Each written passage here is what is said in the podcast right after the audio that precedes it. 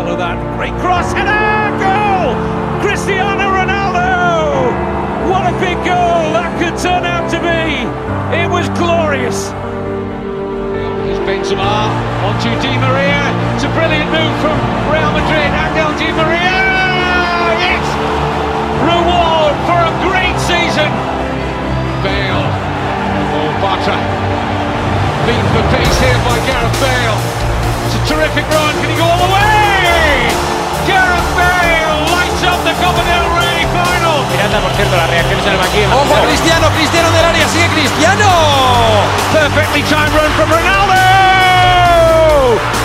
What a reply! The reply of champions, I dare say. It's now official. Real Madrid are once more the champions of Spain. They're going to throw a party on the Paseo de Castellana. And the king of Spain is Jose Mourinho. Bayern Munich will host the final. Bayern Munich will play in the final. It comes again to Lewandowski. Oh, what a goal! What a hat-trick! What a night for Lewandowski! Now Benzema, surely Sergio Ramos.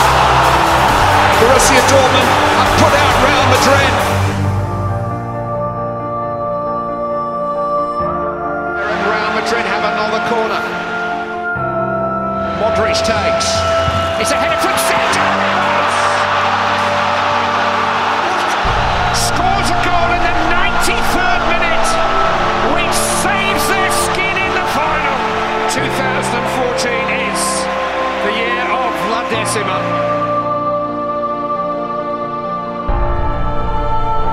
Of a new era at Real Madrid. My goodness, Jerry, over the years we've said that a few times, haven't we, under Florentino Perez? Yeah, but we weren't expecting Zinedine Zidane to be the new manager. Ronaldo is patient. Brilliant from Cristiano Ronaldo. Extraordinarily, it is Wolfsburg 2, Real Madrid nil.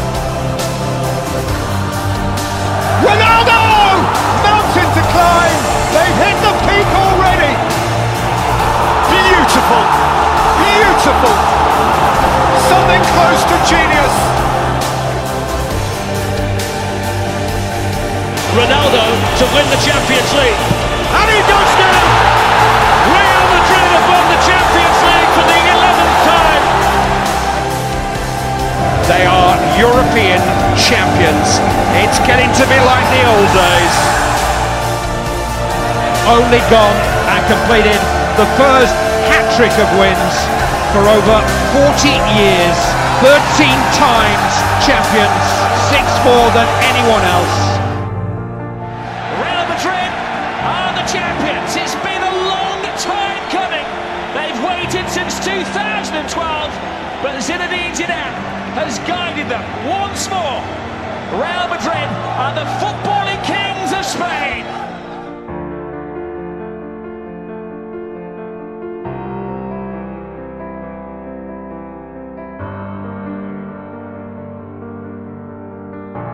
It's a remarkable night indeed in the career of one of the world's greatest players, Cristiano Ronaldo. Tonight he has now confirmed he is switching the white of Real Madrid for the black and white of Juventus.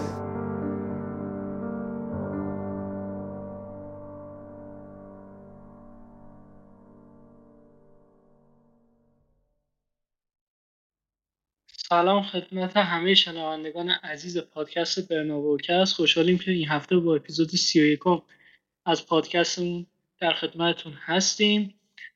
بدون فوت وقت و تلف کردن وقت شما عزیزان میریم سراغ اصل مطلب. این هفته دو تا بازی داشتیم. یکیش مقابل خطافه که خب همه دیدیم با نه تا بازیکن مصوم و محروم وارد زمین شدیم که خب کار ما رو خیلی سخت کرد و عملا بازی نکته خاصی نداشت که ما بخوایم برای شما عزیزان تحلیلی انجام بدیم و بازی مقابل کادیس هم برعکس بازی با خطافه باز با یک وزنه پرتری با یک دست پرتری به مسافه کادیز رفتیم و اون بازی رو حالا تو نیمه اول تموم کردیم که اون بازی هم باز نکته خاصی نداشت. جز اینکه تسلط ما به تیم حریف رو دیدیم و تصمیم گرفتیم این هفته راجع به موضوعی با تون صحبت بکنیم که خب خیلی داغ بود هفته گذشته و اون از سوپرلیگ اروپا بود که یک اقدام ناگهانی بود از طرف دوازده تا تیم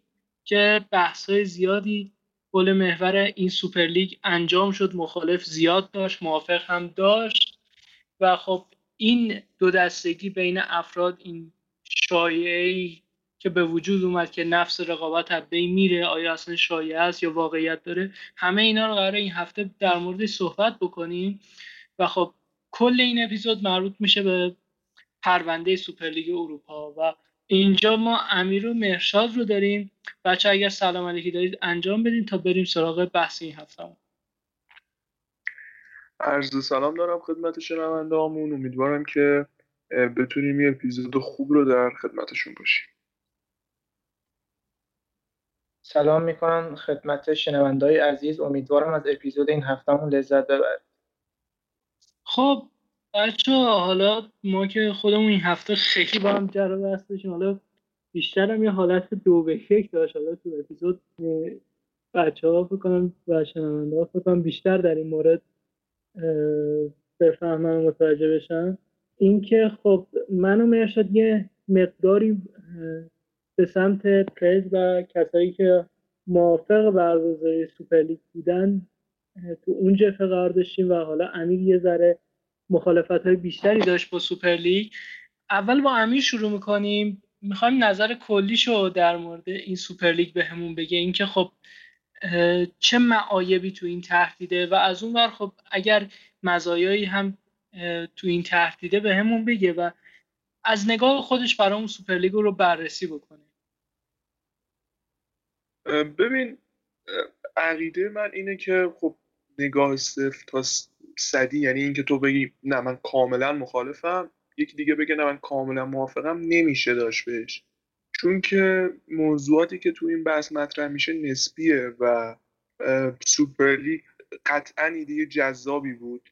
یعنی وقتی که نگاه اولی که ما بهش داریم خب دوازده تا تیم بزرگ البته اسم بزرگ در حال حاضر یه سری از تیم ها تو این دوازده تا تیم واقعا شرط جالبی ندارن از لحاظ فوتبالی و از لحاظ ورزشی. ولی خب به حال دوازده تا تیم با اسمهای بزرگ کنار هم دیگه جمع شدن می‌خوان هر سال با هم دیگه مسابقه بدن. و خب خیلی حال میده. هر سال بازی خوب نگاه می‌کنیم و از این صحبت. ولی وقتی که یه مقدار زمان گذشت ریزتر شدیم تو سوپر لیگ من خودم به یه سری نتایج دیگه رسیدم که مایل بودم که حداقل اگه قراره سوپر لیگی برگزار بشه به این شکل نباشه.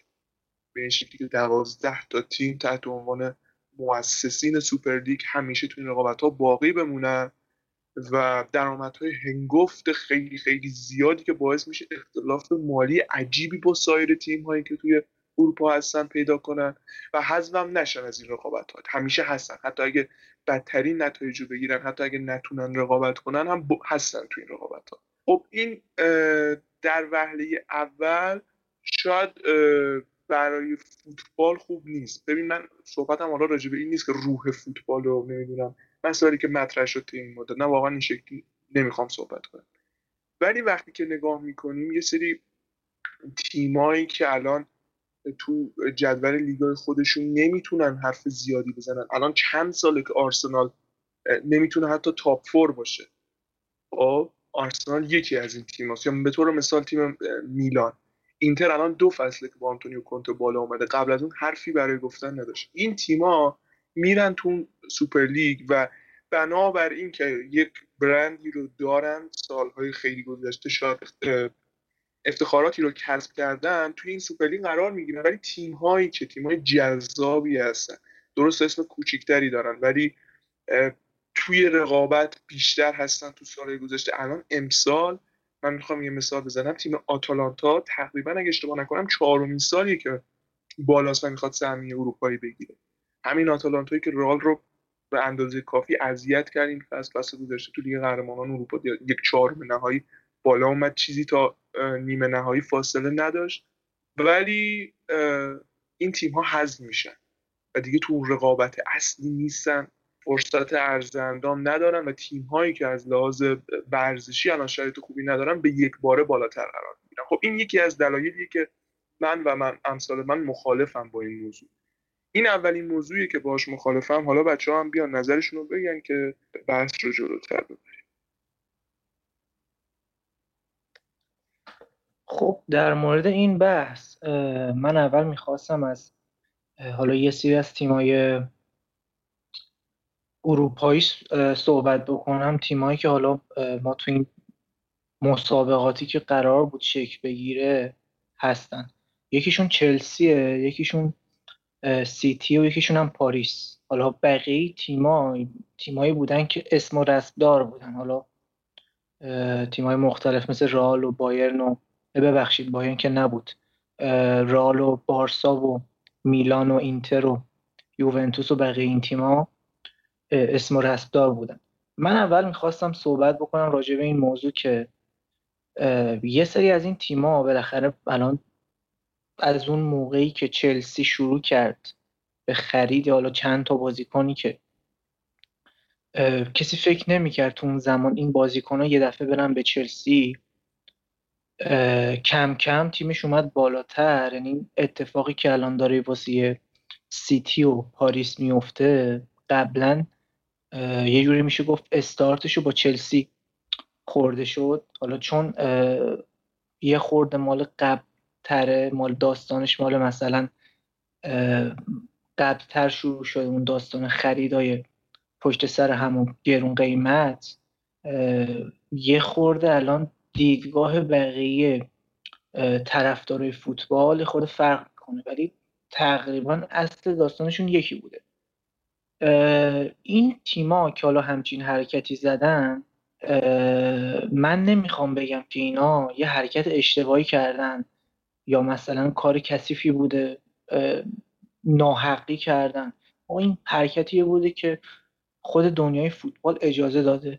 یعنی اینکه خود یوفا این اجازه رو داده که همچین تیمایی بالا بیان. یعنی اینکه اتفاقی نبوده که حالا اگه مثلا این سیاست مدار نمی اومد وارد بشه دیگه اصلا اتفاق نمی افتاد یعنی اینکه شما مطمئن باشید اگه سیتی پاریس نمی اومدن ممکن بود پنج سال دیگه یه مالک گردن کلفت دیگه یکی که خیلی پول داره ورود پیدا بکنه.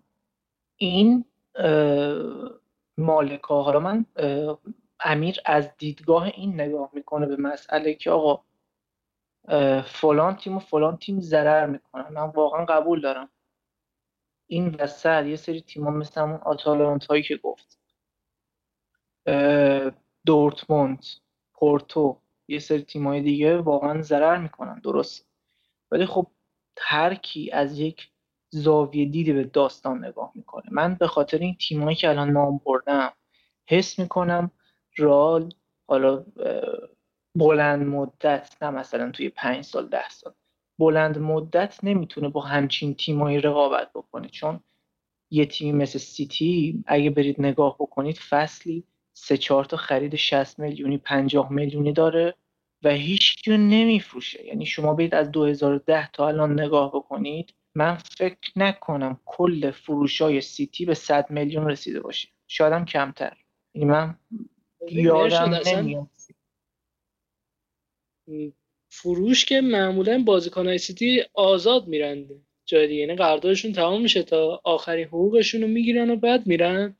تنها فروشی که داشتن و قابل توجه بوده لرویسانه بوده. اونم به درخواست خودش می‌خواسته برگرده آلمان و برای بایرن بازی کنه که اونم 40 میلیون پوند.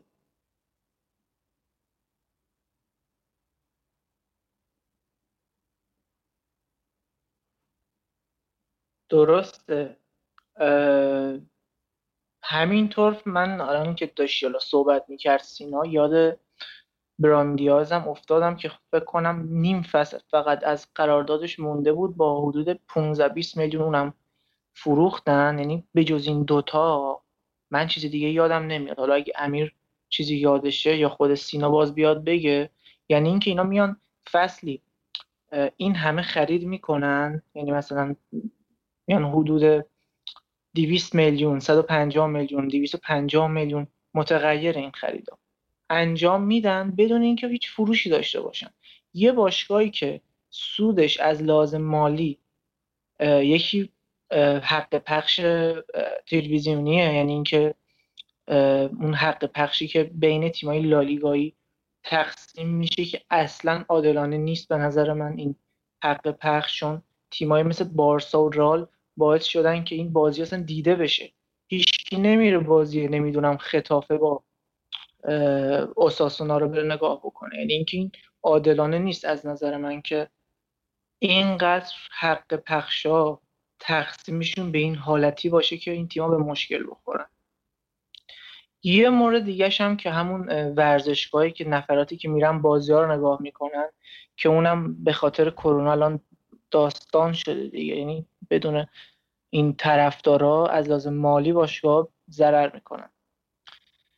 حالا یه سری هم اسپانسر هم هستن. حالا تیمای مختلف دارن. آدیداس و بقیه این اسپانسرهای مختلف. اینا واقعا کفاف نمیده که تو با همچین سودی بخوای با همچین باشگاههایی رقابت بکنی. یعنی اینکه یه سری بازیکن حالا من نامی برم مثل نیمار امباپه و حالا چند تا دیگه از بازیکنایی که حالا توی سیتی هستن و کیفیت بالایی دارن مثل استرلینگ و برناردو سیلوا و اینا. اینا هیچ کدومشون توی حالت عادی تو این تیما نبودن. یعنی اگه سیتی و پاریسی وجود نداشت با این پول زیادی که دارن سرمایه‌ای که مستقیم از یه سری کشور نفتی میاد. من بازم میگم که من هیچ ایرادی نمی‌خوام بگیرم که چرا اینا این حرکت رو می‌زنن. چون اگه قرار ما به کسی ایراد بگیریم باید به یوفا ایراد بگیریم که همچین اجازه ای داده. خود یوفا به عنوان این نهادی که میشه بهش گفت کثیف همچین اجازه میده همچین زد و بندهایی می‌کنه. همچین نهادی که همچین حرکتی می‌کنه باعث میشه همچین تیمایی شکل بگیرن باعث اصلی این اتفاقن که این دوازده تا تیم همچین حرکتی همچین حرکتی کردن. این یه جوری به نظر من کودتا می‌تونیم بهش بگیم حتی. خلاصه حرفم اینه که همچین بازیکنهای مثل نیمار و امباپه و اینا توی حالت عادیش توی رئال و بارسا و نمی‌دونم یه سری تیم دیگه بودن که الان تو این جمع دوازده تیم هستن. یعنی اینکه ما باید اینو در نظر بگیریم که اگر توی آینده چهل پنجاه سال صد سال آینده اگه همین روند ادامه پیدا بکنه چون شکلی که داره یوفا من بعید می‌دونم که اگه این قدرتشون پا برجا بمونه تغییر ایجاد بشه. یعنی اینکه جلوی یه سری تیما گرفته بشه. من واقعا بعید می‌دونم. حالا مرشد صحبتی رو داشت راجع به اینکه یه سری از این تیم ها پولشون یا اون سرمایه که دارن برای توسعه باشگاهشون از یه سری کشور نفتی میاد. حالا من یه نکته یادم اومد اینکه شیخ سلمان هم می‌خواست نیوکاسل رو بخره که خب این هم خیلی جالب بود. یعنی شما فکر کنید نیوکاسل که حالا باشگاه باریشه یه تو انگلیس ولی خب از لحاظ افتخارات از لحاظ اینکه دستاوردهای مهمی داشته باشه واقعا قابل مقایسه با اون top four قبل از 2010 نیستی که چون تا قبل از 2010 ما top four ی تو انگلیس داشتیم که شامل آرسنال و یونایتد و لیورپول و چلسی می‌شد. اما خب به یک باره تبدیل شد به top six و خب تاتنهام منسیتی هم بهش اضافه شدن و ممکن بود اون تیم هفتم نیوکاسل باشه با حضور شیخ سلمان. یعنی حرف مهشاد رو من کاملا قبول دارم. با توجه به اتفاقات اخیر که مشخص شد دیگه کاملا فوتبال یه ورزش سیاسیه بعید نبود که با حضور شیخ سلمان تو نیوکاسل این تیم بتونه خرجای زیادی داشته باشه فروش نداشته باشه فرپلی مالی یوفا رو دور بزنه اونطور که سیتی این کار کرد و عملا دوباره تو انگلیس یه تیمی می اومد بالا. میچسبید به اون 6 تا تیم دیگه و مثلا ما الان تاپ 7 داشتیم شاید.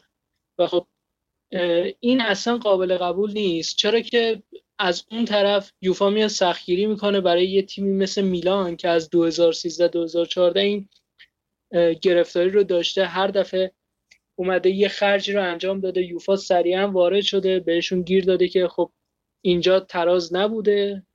دخل و خرجتون به همدیگه نمیخورده و بهشون حکم داده. یه سال حتی لیگ اروپا شرکت نکردن با اینکه سهمیه داشتن تا این جریمه رو پرداخت بکنن. خلاصه حرف من اینه که یوفا نهادی بوده که تو این سالها فسادش دیگه کاملا ثابت شده. یعنی از اون پرونده میشل پلاتینی گرفته تا اتفاقی که پارسال توی حکم تجدید نظر برای سیتی اتفاق افتاد همه نشون داد که یوفا می‌تونه کاملا قانوناش رو متغیر بکنه برای یک سری از تیم ها و حضور افراد تاثیرگذار چهرهای سیاسی می‌تونه توی این امر خیلی کمک بکنه. و منم فکر می‌کنم این کودتا اگر شکل می‌گرفت و موفق می‌شد خیلی به نفع فوتبال می‌شد. چون واقعا زمانش بود که یوفا یه تلنگر اساسی بخوره و عملا دستش کوتاه بشه. چرا ما الان باید چمپیونز لیگ 36 تیمی رو ببینیم؟ در صورتی که همین الانش که 32 تیمی کیفیت قابل قبولی نداره. تو بعضی از دورهای گروهی سهمیه های اومده به اسم سهمیه توسعه فوتبال که اینا پلی آف های مثلا دوم و سوم وارد چرخه حضور در چمپیونز لیگ میشن. مثلا تیمایی از بلاروس و اسلوواکی و لهستان و نروژ که اصلا کیفیت قابل قبولی ندارن و یه دفعه مثلا می‌بینی یه تیم مثل بات بوریسوف که مثلا فصل فکر کنم 2011 2012 اومد تو چمپیونز لیگ باید بیاد تو سیل بازی بکنه و خب یه دفعه یه تیمی مثل رئال مثل بارسا باید بره مثلا تو اون کشور. بعدش توی زمین نامناسب. این همه مسافت رو هم طی بکنه. نمی‌تونه تمرین درستی داشته باشه. بازی هم می‌کنه یا نتیجه نمی‌گیره یا اگرم نتیجه بگیره با مصدوم برمیگرده و خب عملا اینجا مگه حق تیم های بزرگتر خورده نمیشه؟ خب چرا اینجا کسی به فکر تیم های بزرگتر نیست؟ یا اینکه اصلا این سهمی های توسعه فوتبال به چه حقی داده میشه؟ غیر از اینکه آیا پولی از اون کشورها از فدراسیون های اون کشورها یا های با لیگ های اون کشورها صورت نگرفته از طرف یوفا؟ من این کفه ترازو رو به سمت تیم های بزرگتر سنگینتر می‌بینم. یعنی اینکه تیم های بزرگتر حق داشتن حق خودشون رو از یوفا طلب بکنن یوفا از سال 2000 تا الان یه ویترینی درست کرده متشکل از تیم های قوی تیم هایی که تو اروپا حرفی برای گفتن دارن مثل رئال میلان بایرن بارسلونا و تیم های ایتالیایی مثل اینتر یووه و خب این واقعا به یوفا کمک کرده تو درآمدهای حق پخش تو اسپانسرها و اسپانسرها دارن برای این پول میدن تبلیغاتشون رو مثلا انجام میدن تو مثلا کنار ورزشگاه ها یا قبل از مسابقات تو پخش های تلویزیونی که مثلا بازی رئال بازی اینتر بازی بارسلوناست نه به خاطر اینکه یوفا یه نهاد بزرگ و مثلا تاثیر گذاره. اگر یوفا الان تونسته به یه نهاد بزرگی تبدیل بشه به خاطر اینکه تورنمنت هاش رو تیم ها بهش ارج نهادن الان اگر بارسلونا رئال تیم های دیگه با تیم دوم با بازیکنان آکادمیشون تو چمپیونز لیگ بازی می‌کردن. خب این تورنمنت اونقدر جنبه رسمی و معتبری پیدا نمی‌کرد.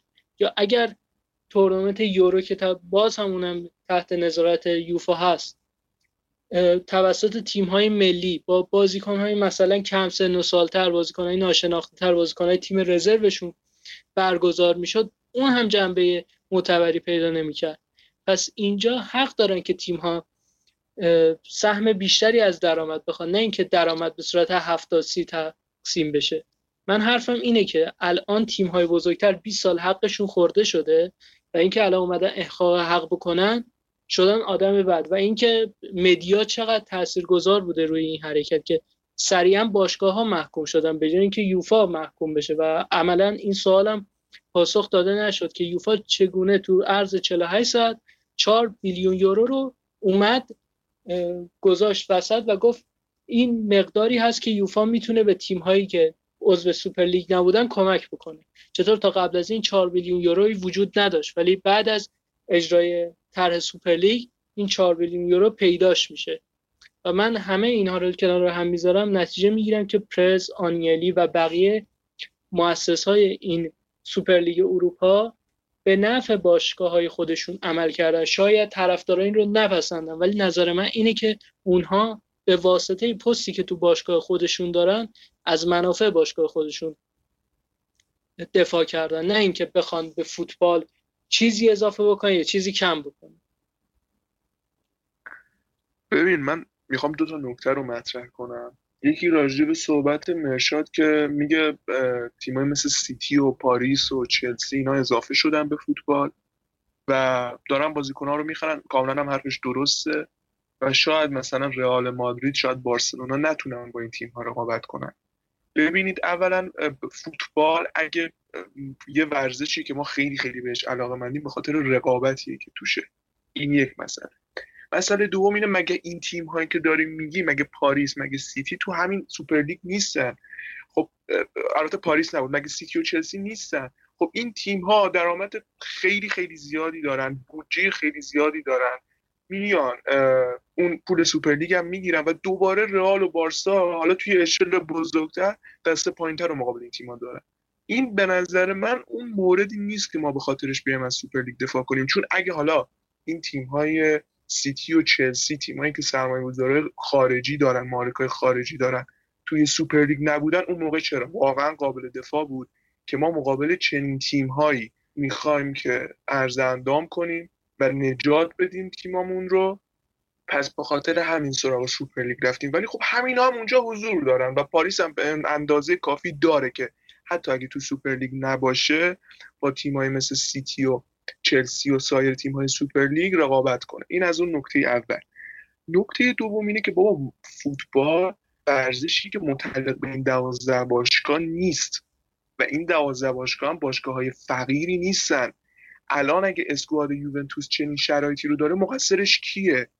من نمیگم یوفا کاملا پاک و طیب و طاهره. نه یوفا اتفاقا خیلی فاسده فیفا هم به همین شکل. ولی نباید اینو بگیم که تیم هایی که الان اسکوادشون افت کرده به خاطر اینه که خب درآمد کافی نداشتن. کاملا درآمد کافی داشتن. جنگ بر سر پول بیشتره که تو دقیقا مثل همون قضیه طمع کردن میمونه. خب الان بازیکنای مثل الکساندرو مثل بنتانکور بازیکنای رایگانی که یوونتوس می‌گیره با دخالت کی بوده خود آنیلی تصمیم گرفته که اینطور تیمش رو بچینه. آنیلی تصمیم گرفته ماریسیو ساریو آلگری که مربی های فوق العاده بادانشی بودن رو اخراج کنه از تیمش و بره آنرا پیرلو رو بیاره و تیمش الان به این روز افتاده. نمی‌تونه سهمیه بگیره. مگه سال 2019 رئال مادرید با اینکه تیم خود منم هست ولی انتقاد دارم به پرز. رفت چند تا بازیکن رو گرفت که به جز فرلان هیچ کدومشون جواب نداد. من فکر می‌کنم خود فرلان تنها بازیکنی بود که مد نظر زیدان بود. ادر رو که الان داره جواب میده من کاری ندارم. بدون نظر زیدان گرفت. چون اصلا اون موقع زیدان سرمربی تیم نبود. ادن هازارد فقط به خاطر اینکه توی مارکت اون برندی که داشت براش خیلی خوب بود آورد و ما هازارد سر جمع 20 بازی هنوز برای رال انجام نداده. لوکا یوویچی رو آورد با 60 میلیون یورو که الان داره تو فرانکفورت بازی می‌کنه. ما تیممون مهاجم دوم نداره و ماریانو رو می‌بینیم که سه متر همیشه تو آفسایده. این حق رئال مادرید نیست که این چنین بازیکنایی تو تیمش باشن. و این مشکل ورزش تیم بحث ورزشی تیمه که پرز نمیاد یه مدیر ورزشی سر تیم بذاره. ما به خاطر پول کم و نداشتن پول که به این وضع نیفتاده squad تیممون. درسته به خاطر برکت وجود زیدان واقعا تیم ما الان تو دو تا تورنمنت باقی مونده. و کدوم مربی می‌تونه با این چنین بازیکنهایی با آنتونیو بلانکو و میگل گوتیرز توی لالیگا موفق باشه؟ مارسلو دیگه نمی‌تونه یه سانتر درست انجام بده. آقا تو شرایط مارسلو رو می‌بینی می‌تونستی بفروشیش فصل قبل و یه دفاع چپ جایگزین کنی. در کنارش سراغ یه پروژه بازسازی هم رفته که خیلی خوب سوددهی به باشگاه داره. ولی اینی که بحث سوپر لیگ رو برای این بنا کردن که حقشون رو بگیرن و تیماشون رو تقویت کنن حداقل برای رئال مادرید و یوونتوس و بارسلونا حتی من راجع به بارسلونا هم صحبت دارم. مگه بارسلونا الان بدهی بالا آورده اسکواد تیمش پر از بازیکنهای چند صد میلیونیه ولی هیچ کدوم موفق نیستن؟ تقصیر کیه؟ غیر از این بوده که بارتامو رفته بازیکن بنجل خریده و قیمت زیادی براشون داده. درست سیتی و پاریس اصلا قابل دفاع نیستن ولی کدومشون سالی 150 میلیون یورو برای مثلا گریزمان و دمبله و کوتینیو هزینه کرده؟ برای هازارد هزینه کرده. تیم ها از لحاظ ورزشی مشکل دارن نمی‌تونن مشکلاتشون رو حل کنن. پرس سراغ مدیر ورزشی نمیره. از این طرف فوتبال رو می‌خواد دستاورد تغییر بکنه. باید اینا رو در نظر بگیریم. و اون مسئله که من اول مطرح کردم اینکه رقابتی وقتی که تو فوتبال نباشه انگیزه ها از بین میره. بابا ما طرفدار فوتبالیم. ما سرمایه گذار نیستیم. ما مالک رئال مادرید نیستیم. رئال مادرید یه باشگاه مردمیه. پرز رئیس باشگاه مالک باشگاه که نیست. ما می‌خوایم از فوتبال لذت ببریم. ولی مطمئن باشید سوپرلیگ با این فرمت. من صحبت بعدی هم دارم که فرمت سوپرلیگ اگه دچار تغییر بشه میشه بهش امیدوار بود. ولی با این فرمت که دوازده تا تیم بیان مسابقه بدن بیان فوتبال بازی کنن و هیچ اتفاق خاصی براشون نیفته فقط پول در بیارن. خب الان بعد یک سال بعد دو سال دیگه چه انگیزه ای به جز پول برای اون باشگاه میمونه؟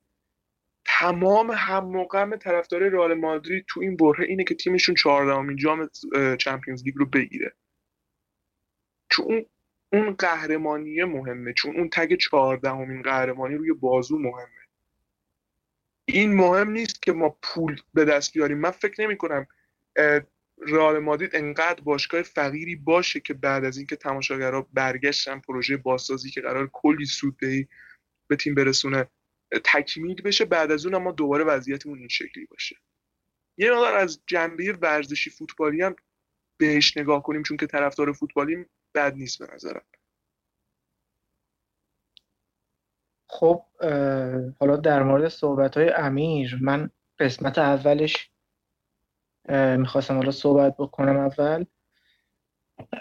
راجع به اینکه تیمای مثل سیتی و چلسی تو این تورنمنت بودن آره بودن. بالاخره این تیمایی که الان یه برندن. تو نمی‌تونی یه باشگاهی که الان دیگه برند شده. کلی بازیکن ستاره توش داره. کلی طرفدار گرفته. دیگه نمی‌تونی رو مثلا بگی نه دیگه اینا اینطوری اومدن بالا نمی‌تونیم ما نمی‌تونیم با اینا بازی بکنیم. من اون صحبتی که اون اولش هم داشتم سر این بود که دیگه همچین تیمایی دوباره شکل نمی‌گیرن. جای دو تا سه تا باشگاه این مدلی ما 15 تا باشگاه این مدلی دیگه نداریم توی فوتبال. یعنی اینکه آقا مثلا سه سال دیگه یه مالکی از فلان کشور با فلان سرمایه که معلوم نیست از چیه. مثلا یکی باشه که توی آمریکای جنوبی باشه یا مثلا توی یکی از کشورهای دیگه حالا خارج از اروپا. که اونجا نظارت کمتره توی مالیات نظارت کمتره توی مثلا حالا اتفاقاتی که میفته بالاخره کارهای غیر قانونی میشه. کارهای دیگه هم کرد. میشه از اون باشگاه به عنوان پولشویی حتی استفاده کرد. این اتفاقات کم نمیفته توی دنیای فوتبال. حالا صحبت اون اصل حرفی که من دارم این بود که دیگه همچین اگه همچین طرحی اتفاق بیفته دیگه ما شاهد همچین تیمایی نمیشیم. چون قراره چیز بسته ای باشه. میشه یه صحبتی کنم؟ مگر توی سوپر لیگ حالا پرز که بیانیه که اتحادیه سوپر لیگ داد نگفتن که یه سری تیما پنج تا تیم برای کل اروپا پنج تا تیم می‌تونن اضافه بشن. آیا این تضمین هست که یه مالکی مثلا به طور مثال بن سلمان نیاد نیوکاسل رو بخره؟ و انقدر پول توش تزریق نکنه بازیکنایی که حتی دارن تو سوپر لیگ بازی می‌کنن رو اغوا نکنه که آقا شما یه فصل دو فصل بیاین برای ما بازی کنیم من از اونها پول بیشتری بهتون میدم. این تیم‌ها هم می‌تونن بیان از طریق اون سهمیه وارد سوپر لیگ بشن. پس راهش هست که ما دوباره تیمایی مثل منچستر سیتی مثل پاریس سن رو ببینیم. یعنی سوپرلیگ خب راه امیر این که اصلا توجیه نداره.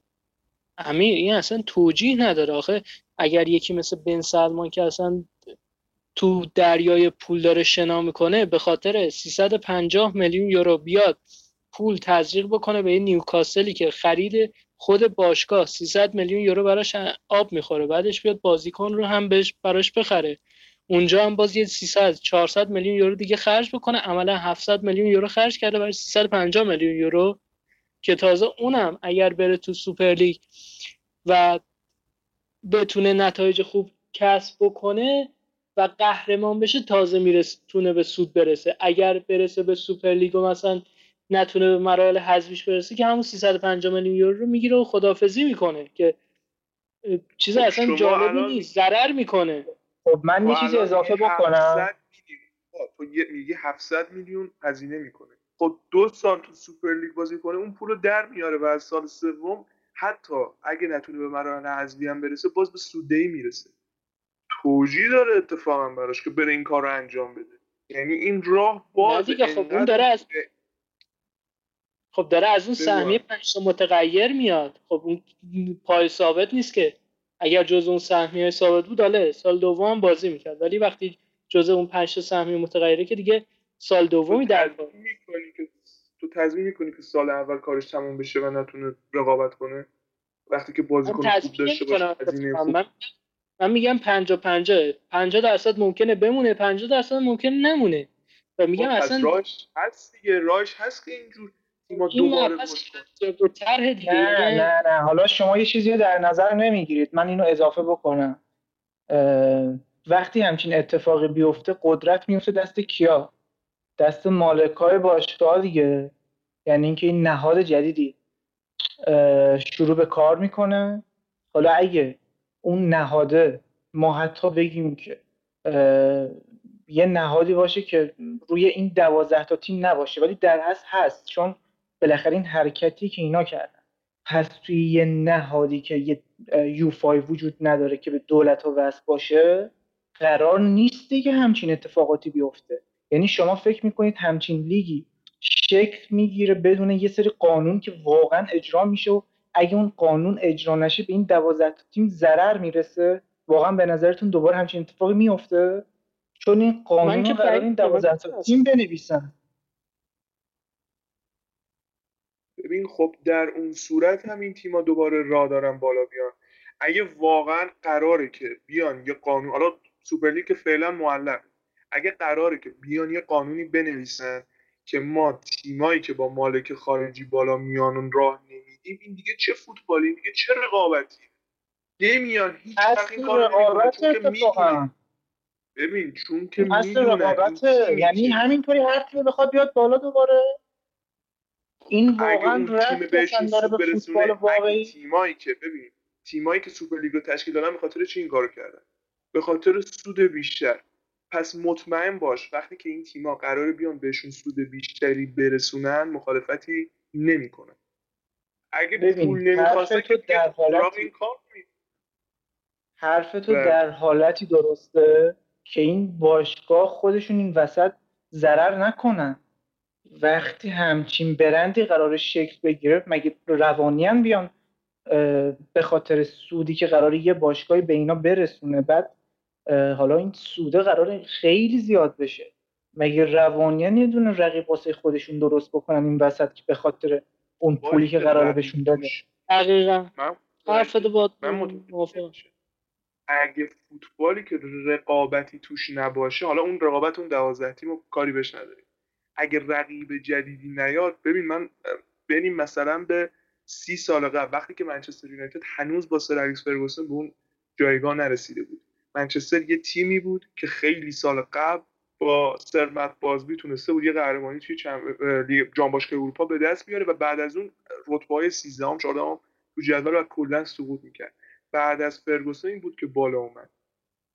یه چند سال تو می‌خوای تیمی رو نداشته باشی؟ آیا بعد از ده سال بعد از 15 سال؟ تازه من خیلی بالا گفتم این تعداد سالا رو. خسته کننده نمیشه که تو هر سال یه رقابتی داشته باشی بین رئال و منچستر. خسته کننده نمیشه. خب همین که الان تو داریم خب حالا خب ببین من قبول دارم حرف تو همین ولی تو خودت داری از منچستر یونایتدی مثال می‌زنی که سرمایه خارجی آنچانی بهش تزریق نشده ولی در صحبت قبلی خود سرمایه خارجی بهش تزریق نشده وقتی مالکش سرمایه خارجی آنچنانی. تو الان مثلا برو مرور کن دیگه. برو همون دهه 90 منچستر یونایتد رو ببین. خریدهایی که اون موقع با قیمت اون موقع. چک بکن. با خریدهایی که پاریس سن ژرمن از سال 2013 تا الان انجام داده. و اگر طرفدار داشتن ببین فوتبال خیلی داشتن.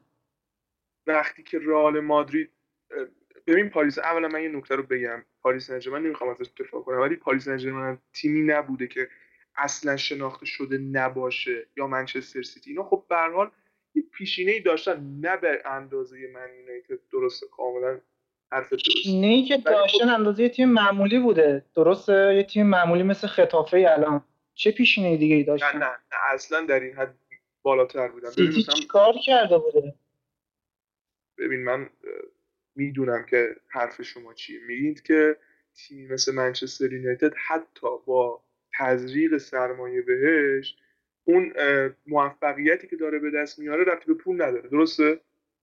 ببین حرف من اینه که اگر موفقیتی به دست اومده با یک معادله ورزشی به دست اومده. یعنی اومدن گفتم ما یه حق پخشی داریم از اسپانسر کیتمون یه ذره می‌گیریم از اسپانسر روی پیرهنمون یه ذره می‌گیریم. و اومدن دخل و خرجشون رو میزون کردن. گفتن خب طبق این معادله ما می‌تونیم اینقدر پول خرج بکنیم.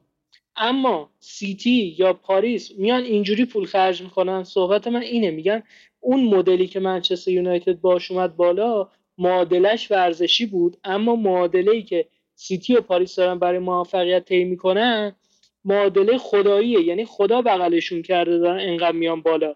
و یعنی توجی نداره که تیم تو چهار پنجره نقل و انتقالاتی انقدر ستاره جذب کنه من فقط این حرف رو به سینا اضافه بکنم که این ببخشید امیر. من فقط اینو اضافه بکنم که تیمی مثل منچستر ببین هوادار پول میاره. چیز واضح توی فوتبال. یعنی الان تیمی مثل میلان که هنوز امید داره به برگشت به خاطر هواداراشه. یه تیم مثل منچستر یونایتد که بزرگ شده به خاطر هواداراش بوده به خاطر سودرسانی که داشته. مثلا اتلتیکو که الان اومده بالا به خاطر این بوده که آقا اومدن یه سری فروختن خریدن فروختن خریدن تا وضعیتشون اینطوری شده. یه شبه اینطوری نشدن. ده ساله اینطور نشدن. منچستر درسته. سرمایه خارجیش وارد شده. من قبول دارم. ولی این سرمایه خارجی که وارد شده به صورت ورزشی بوده دیگه. یعنی اینکه سود کرده. سود ورزشی کرده کم کم خودشونو بالا کشیدن. درسته؟ آقا ما ببین من احساس کنم از اون بحثی که داشتیم روش می‌رفتیم یکم فاصله گرفتیم. صحبت ما چی بود؟ تو گفتی که اگه سوپر لیگ تشکیل بشه حالا هرچند که منچستر سیتی و چلسی هم جزوی از این تیم ها باشن دیگه تیمی با مالک خارجی بالا نمیاد. من میگم که بالا میاد. چون که راهش رو باز گذاشتن. درسته چیزی که من میگم اصلا اول صحبتام فراموش کردم یه چیزی رو بگم. سوپر لیگ هر چقدر که جذابی بود انقدر اطلاع رسانی رقابت ها انقدر صحبت راجبش رو بد انجام دادن. مؤسسین ایندی که اصلا این شایبه ها بین من و تو پیش اومده. که آقا قانون چیه؟ تو اگه قانونش رو توضیح می‌داد پرز یه بیانیه کاملتر می‌داده میگه این بحث الان وجود نداشت. ولی چیزی که فعلا مشخصه اینه که پنج تا تیم می‌تونن به این دوازده تا تیم اضافه بشن هر سال. خب؟ تازه راه رو کاملا برای پاریس سن و بایرن مونیخ و دورتموند باز گذاشتن. یعنی اصلا هدف اینا اینه که این لیگ 20 تیمی باشه. یعنی اون 12 تا تیم هیچی به این مؤسسین بایرن مونیخ و دورتموند و پاریس هم اضافه بشن و 5 تا تیم متغیر. خب اون 5 تا تیم متغیر یه سرمایه‌گذار خارجی چه می‌دونم بن سلمان باشه یه سرمایه‌گذار چینی باشه ژاپنی باشه میاد یه باشگاه رو می‌خره یه پولی رو توش تزریق می‌کنه و انقدر پول توش تزریق می‌کنه تا یه روزی به سوپر لیگ برسه و از اونجا به بعد به سوددهی می‌رسه. تو بیانیه سوپرلیگ آیا فعلا در حال حاضر چیزی گفته شده که ما جلوی این تیما رو می‌گیریم؟ امیر اگه بخوایم راجع به این موضوع صحبت بکنیم خیلی ایرادا میشه گرفتش. یعنی اینکه من از این لحاظ که اینا نیومدن شفاف سازی بکنن بات موافقم. یعنی اینکه وقتی شفاف سازی نشده مشخص پروژه شکست می‌خوره. ولی راجع به این موضوع که این تیما می‌تونن دوباره اینطوری بیان بالا باید مخالفم. چون تو هر چقدر بخوای پول وارد بکنی چون قراره یه سری اسپانسر اضافه بشن به صورت خیلی عجیبی خیلی این حقوق بالا بره. یعنی اینکه تقریبا حالا چیزی که من دیدم فکر کنم سالی 450 میلیون این سوده که قرار بود در بیاد از این مسابقات به اندازه هست که اینا اقوان نشن بعدش هم یه تیم نیست. دوازده تیم قرار این دوازده تا تیم با همدیگه تصمیم بگیرن. این خیلی مهمه. یعنی اینکه قرار شده بود یه نهادی باشه که تصمیم ها رو خود باشگاه ها بگیرن. یعنی قدرت دست باشگاه باشه جای اینکه دست یوفا باشه دست فیفا باشه این قدرت قرار بود دست خود باشگاه ها باشه. بعدش هم حالا یه صحبت دیگه هم که کردی همین راجب این بود که یه سری تیما حالا مثل بارسا رال یوونتوس یه سری اشتباهات داشتن. از لحاظ خرید و فروش اینا من باید موافقم. ولی بیا نگاه بکن. یه تیمی مثل پاریس اگه نمیومد نیمار رو بخره اصلا خریدای مثل دمبله و کوتینیو شکل می‌گرفتن. توی فوتبال اصلا کی دیدیم ما تو این ده سال که چون ما چه بخوایم چه نخوایم بارسا به خاطر اون رقابتی که با رئال داشته یه برند شده. یه برندی شده که باش دیگه نهایتشه. هیچ پیش تیمی نمیاد از بارسلونا بره نمی‌دونم.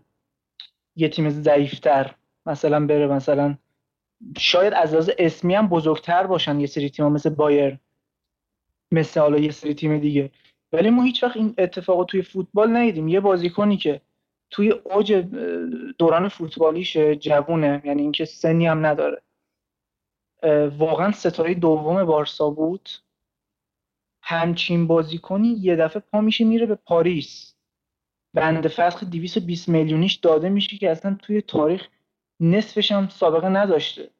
یعنی دیگه بیشترین مبلغی که بوده همون نصفش بوده که فکر کنم پوگبا بود اون موقع یا بیل بود. حالا من دقیق یادم نمیاد. کدومشون بیشتر بود؟ حدود 100 میلیون بوده. این مقدارش تقریبا 120 میلیون بیشتر بوده. خیلی رقمش بالاست نسبت به دفعه قبلی. مثلا رئال که اومده واسه بیل رکورد زده اومده ری رکوردی زده که مثلا اختلافش دیگه فوقش سی میلیون باشه. یا مثلا یه سری اتفاقات دیگه, که افتاده. حالا سر بیل من یه نکته رو بگم. ما گرت بیل رو با 100 میلیون یورو خریدیم رونالدو رو با 94 میلیون یورو. یعنی 6 میلیون رکورد ارتقا دادیم نه 120 میلیون یورو. یعنی حتی 30 میلیون هم زیاده. آره آره من یادم رفته بود. حالا یه سری خرید دیگه هم داشتیم مثل مثلا خامس و یه سری دیگه. بازم می‌خوام بگم که این فاصله خیلی یه دفعه رفته بالا. و وقتی همچین اتفاقی میفته یه شوک عجیبی به یه تیم وارد میشه. تو یه دفعه 220 میلیون گیرت اومده همه باشگاه هم اطلاع دارن بعد هواداران دارن فشار میارن. حالا رو نمی‌دونم ولی همون موقع یادتونه تمام طرفدارای بارسا موافق بودن با خرید دمبله و کوتینیو خیلی هم خوشحال بودن. من که یادم آره دمبله اینو نمی‌تونی نه اینو نمی‌تونی بذاری سر ضعف واقعا. وقتی میان همچین بازی کنی ازت می‌خرن یا تو اینو اینو فقط به من جواب همین اگه امباپه اون سال توسط پاریس خریداری نمی‌شد درست رال عقب کشید به خاطر قیمتش. کدوم باشگاه واسش اقدام می‌کرد با اون قیمت؟ آقا یه سال میمون توی تیمش. سال بعدش ارزونتر یا گرونتر بالاخره خود تثبیت میشه جاش جایگاهش. کدوم تیم بیشتر بهش نزدیک بود؟ بازم خود رئال بود. یعنی این قرار بود تیمی دیگه بخرتش خود رئال بود. درسته این چیزی که تو داری میگی کاملا قبوله. ولی نباید. ببین ما داریم الان اگه قراره که از منظر رئال فقط نگاه کنیم به موضوع سوپر لیگ که منم با شما موافقم. یعنی اصلا بحث همینجا ببریم ولی ما داریم کاملا می‌خوایم از همین وجه های مختلفش بررسی کنیم. ببین بذار من صحبتم کنم. باش.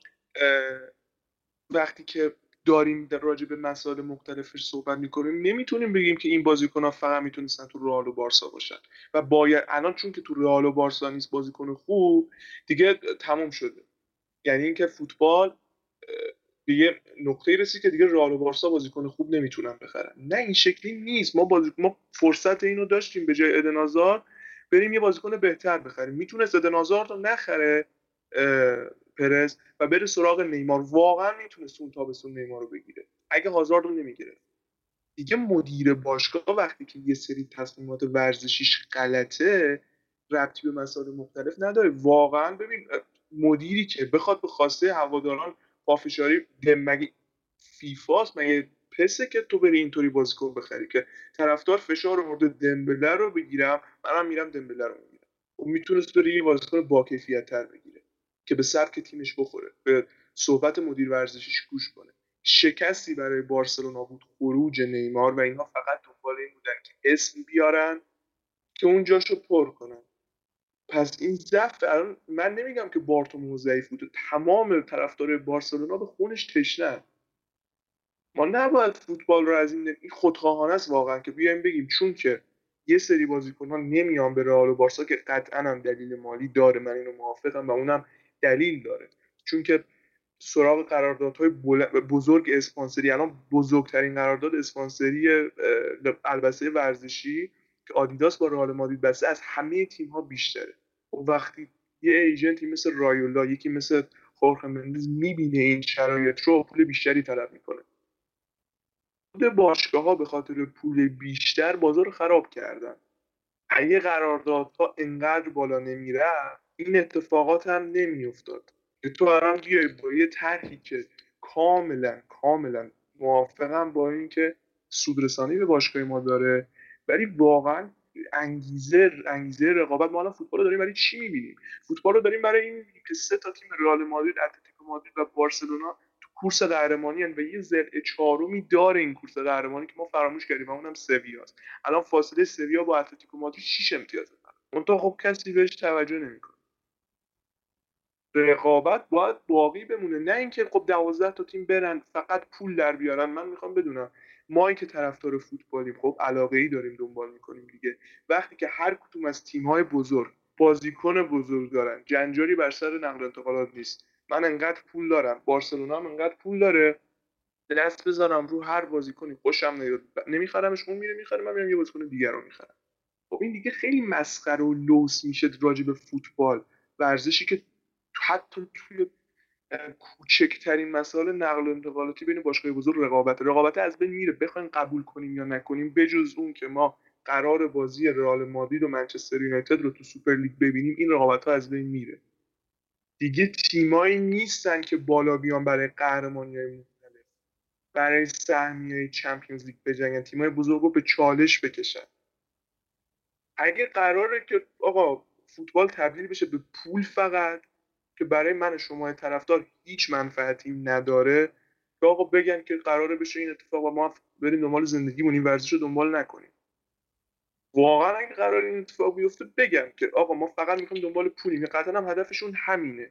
وقتی که پرز میاد میگه ما پول می‌خوایم پول می‌خوایم و باید این کار رو انجام بدیم و پرز میاد تو صحبتاش میگه که به نظر ما نفر رنج سنی 14 تا 24 سال فوتبال رو خوب دنبال نمی‌کنن. من واقعا می‌خوام بدونم از چه آماری به این رسیده که دنبال نمی‌کنن. به نظر ما تایم فوتبال هم زیاد یکم خسته کننده است. یعنی من احتمالا حالا که دارم اقدام می‌کنم همه هم پشت سرمو گرفتن پول خوبم دارم بیام قوانین فوتبالم دستخوش تغییر بکنم. بیام برای پول بیشتر اون تایم رو کم بکنم. حالا یکی از دوستان خوب اونهای خورم خورشید هم صحبت کرده بود. گفته بود که برای پول بیشتر بیاین اصلا بین دو نیمه یه سری رقصنده به وسط زمین بفرستیم تبلیغات سنگین بین بازی ها باشه بین دو نیمه باشه که فقط پول بیشتر به دست چون باشگاه ها می‌خوان صاحب پول بشن. من اینکه طرفدار فوتبالم در وهله اول اینو نمی‌تونم قبول کنم واسش. حالا می‌خواید بگید این واکنش واکنش احساسی نیست ولی تو بلند مدت خب هممون به این نتیجه می‌رسیم که دیگه نمی‌تونیم همین, همین فوتبال همین حرکتی که داره میگی داره یوفا می‌کنه. یعنی هر قانون جدیدی بخواد اجرا می‌کنه دیگه. من اینطوری نیست. الان راجع به این تیم مثلا تیم ملی ژاپن که میره توی مسابقات کوپا بازی می‌کنه فیفا مگه چه حرکتی کرده؟ یا اینکه تعداد بازیکنها رو بالا می‌برن یا اینکه به خاطر اینکه مبلغ سود بالا بره. الان یه تیمای مثل رئال و بارسا قرار بود سوپر جام برن عربستان کلی خسته بشن. یعنی هر قانونی بخوان اضافه می‌کنن به فوتبال. اینطوری نیست که آقا فقط به خاطر این بوده که آقا این نفرات جدید می‌تونن این کارا رو بکنن. الان وضعیت یوفا و فیفا اینطوره. ببین رئال بارسا این تیما نه شرن نه خیلی مثلا بگیم معصومن خیلی کارشون درسته. خاکسترین. فیفا رو من یه نهاد خیلی سیاهتر می‌بینم. من اگه بخوام انتخاب بکنم که کدوم از اینها می‌تونم بهتر عمل بکنم حرکتی که می‌کنم بهتر باشه من بازم میرم سمت اونا. چون این اتفاقاتی که الان داره توی فوتبال میفته اگه ادامه داشته باشه بدتر میشه. ما نمی‌تونیم تضمین بکنیم پنج سال دیگه چه قانونی می‌خوان تصویب بکنن. مثلا یه دفعه جام جهانی نشه. 80 تیم اتفاقا ممکنه بیفته. و اینکه جذابیت هم واقعا به نظر من کم شده. حالا این درصد آماری که پرز میده من نمی‌دونم از کجا اوورده ولی واقعا جذابیت فوتبال به نسبت ده سال پیش 20 سال پیش کمتر شد. حالا امیر قبل از اینکه صحبتات رو شروع بکنی من یه صحبتی رو بکنم در مورد حالا بحثایی که بین تو و مرشا رد و بدل شد. من در مورد بارسلونا حرف رو قبول دارم. اشتباهات بارتومو به قدری بوده که اصلا قابل دفاع نیست. یعنی تنها باشگاهی که تو بین این دوازده تا تیم به نظرم می‌تونیم بگیم مدیریت ورزشیش انقدر بد بوده که یوفا عملا در حق این تیم خیانتی نکرده و خیانت خودی ها بیشتر بوده بارسلونا یعنی من در مورد بارسلونا دفاعی ندارم. اما در مورد بقیه تیم هایی که اینجا بودن. در مورد میلان که گفتم سال 2013 2014 یوفا به خاطر fair play مالی اومد اینقدر به اینا گیر داد که بنده خدا مجبور شدن میلان لب که یکی از کلینیک های پزشکی فوقالعاده مجهزی بود که سال 2003 برلوسکونی درست کرد با مشارکت تیم مدیریتی خودش که آمار مصدومیت های میلان رو تقریبا به یک سوم کاهش داده بود و عملا تاثیرش ما تو قهرمانی 2007 میلان تو اروپا دیدیم که یه ترکیب پیری که فقط دو تا بازیکن زیر سی سال داشت که یکیش کاکا بود میاد قهرمان اروپا میشه.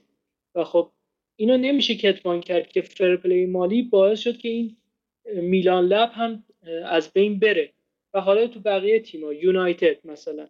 یونایتد یه باشگاهی که تو سر تا سر جهان طرفدار داره یکی از پرطرفدارترین باشگاه حتی به نقل خیلی از نظرسنجی ها پرطرفدارترین تیم حال حاضر زمینه یونایتد و ما نمی‌تونیم اینو کتمانش بکنیم. اما آیا منچستر یونایتد چرا نمی‌تونه ریاض محرز رو بخره؟ چرا نمی‌تونه برناردو سیلوا رو بخره؟ چون نمی‌تونه به اندازه سیتی حقوق بده. چون واقعا اون ویجی که داره داره پای بازیکنهای انگلیسی خرج میشه که خب یه سری سنت های مسخره ای که حالا تو لیگ انگلستان وجود داره که میگن بازیکن انگلیسی که حالا به سطحی رسیده باید بیشتر حقوق بگیره. که من اصلا نمی‌دونم این از کجا اومده ولی خب اینم جز اون تئوری های روح فوتبالی که حالا انگلیسی ها به عنوان کسایی که ادعا دارن خب فوتبال ما اختراع کردیم فوتبال دستاز ما بوده اینو درست کردن.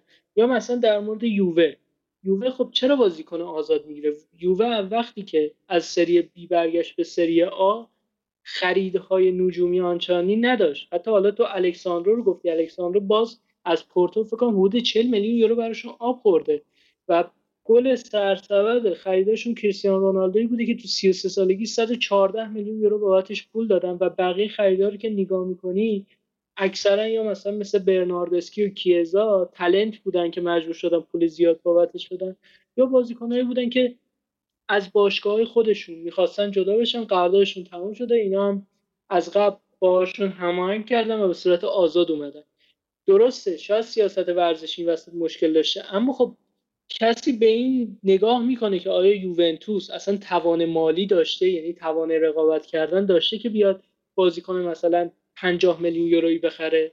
من که میگم نداشته. یعنی چون اگر داشت میومد وارد مذاکرات بشه. حتی من با مجید که صحبت می‌کردم مثلا سر قضیه تانگوی اندومبله صرفا اومد وارد مذاکره شد با لیون تا رقم رو بالاتر ببره و دیدیم که تاتنهام گرونترین خرید خودش رو انجام میده. حالا اگر سر این صحبتی داری بگو چون سه تا مبحث دیگه هم هست که تو بحثاتون بود که می‌خوام بهش اشاره بکنم. خب ببین راجع به سه تا تیم گفتی منچستر یونایتد یوونتوس و تو فوتبال انگلیس که چرا نمی‌تونن حقوق بیشتر ببین منچستر خب اولا طی سالهای اخیر این صحبت منی صحبت طرفداراشونه وودوارد اون مدیر ورزشی حالا مدیر اجرایی بهتره بگیم که تو کار ورزشی هم نفر اول بود و نفر اول مدیریتیشون بود. ببین سراغ خرید چه بازیکنهایی رفته؟ سال 2018 یعنی اون ژانویه که الکسیس سانچز می‌خواست از آرسنال جدا بشه منچستر سیتی و منچستر یونایتد دوتایشون سانچز رو می‌خواستن. سانچز به یونایتد رفت به خاطر اون حقوق نجومی که داره میگه یونایتد بهش داد. رفت اونجا موفق نبود نتونست اصلا جواب نداد کاری به این مسائل ما نداره. بعد رفته سال بعد 80 میلیون یورو برای مگوایر هزینه کرده. یا سال گذشته یوونتوس بهترین تلنتی که تو بازار بود که بود؟ دلیخ بود. 80 میلیون یورو یوونتوس براش هزینه کرد. یا سال قبلترش. ببین این مسائلیه که خود باشگاه ها دارن باش دست پنجه نرم می‌کنن. درسته میگم من اول حرف من گفتم یوفا فاسد ترینه فیفا فاسد ترینه ولی این دلایلی که شما دارید میگید که سوپرلیگی که ضربه می‌زنه به فوتبال باید به خاطرش اجرا بشه به نظر من مثال نقض داره واقعا. ببین وقتی که میگی یوونتوس از سری بی وقتی بالومن خرید اولین برندش رو از دست داده. بازیکنهای بزرگش رفتن نتونسته تو چمپیونز لیگ بازی بکنه که اون حق پنج و از اون درآمد چیزی نصیبش بشه. چرا رفته سری بی؟ به خاطر اینکه تخلف کرده. قضیه کالچوپولی رو دیگه همه می‌دونن. اونجا یوونتوس خودش تخلف کرده. بل اجبار که مجبورشون نکردن لوچانو موجی بره داور بخره یا اون اتفاقات بیفته. حالا یه صحبت هم هست که اینتر محروم نشد ولی اونا دیگه مربوط به فوتبال ایتالیاست. این باشگاه ها هم خیلی هزینه می‌کنن. ببین اینطوری نیست که این باشگاه ها همه توی شرایط ضعفی باشن نتونن بازیکن بگیرن. ببین نه شرایط شرایط ضعفی نیست امیر. من منظورم حالا واضحتر بگم. این تیم ها اگر تا الان هزینه ای که کردن به قول مرشاد یه فشارهایی بوده. حالا من نمیگم فقط هوادارا. از هر طرف دچار فشار بودن. بالاخره اسپانسر تاثیرگذاره. اگر تو مثلا یه اسپانسر شرق آسیایی داشته باشی باید بری یه تلنت مثلا از ژاپن یا کره جنوبی بیاری تو تیمت. یا مثلا اگر یه اسپانسر آمریکایی داشته باشی سعی می‌کنه یه بازیکن آمریکایی تلنت خوب مثلا تو تیم های رد دوم اروپایی پیدا بکنی. اینا هم تاثیرگذاره و حرف من اینه این تیم ها میان تو تورنمنت چمپیونز لیگ بازی ها رو گرم می‌کنن تمام بازی رو داغ نگه میدارن. عملا ما به قول خودت ما داریم میایم. مثلا تو چمپیونز لیگ بازی رال یووه رو ببینیم. آیا ما توجهی داریم که اصلا داوری که یوفا تعیین کرده داور خوبی هست یا نه؟ یا مثلا زمینی که حالا توش دارن بازی ها رو برگزار می‌کنن اسپانسرش کیه؟ اون اطراف زمین بنرهای تبلیغاتی مربوط به چه شرکت هاییه ما به خاطر فوتبالیم که داریم این بازی رو می‌بینیم. یعنی به قول خودت ما طرفدار فوتبالیم. پس اگر حقی از این مسابقات هست. اگر درآمدی هست سهم بیشترش مال تیم هاست. نه اینکه هفتاد سی به نفع یوفا باشه. ما اگر موافق سوپرلیگیم به خاطر اینه که خب اون سی درصد حق واقعی تیم ها نیست. هفتاد درصد حق واقعی تیم هاست. یوفا یه نهاد واسطه است یه نهاد برگزار کننده مسابقاته.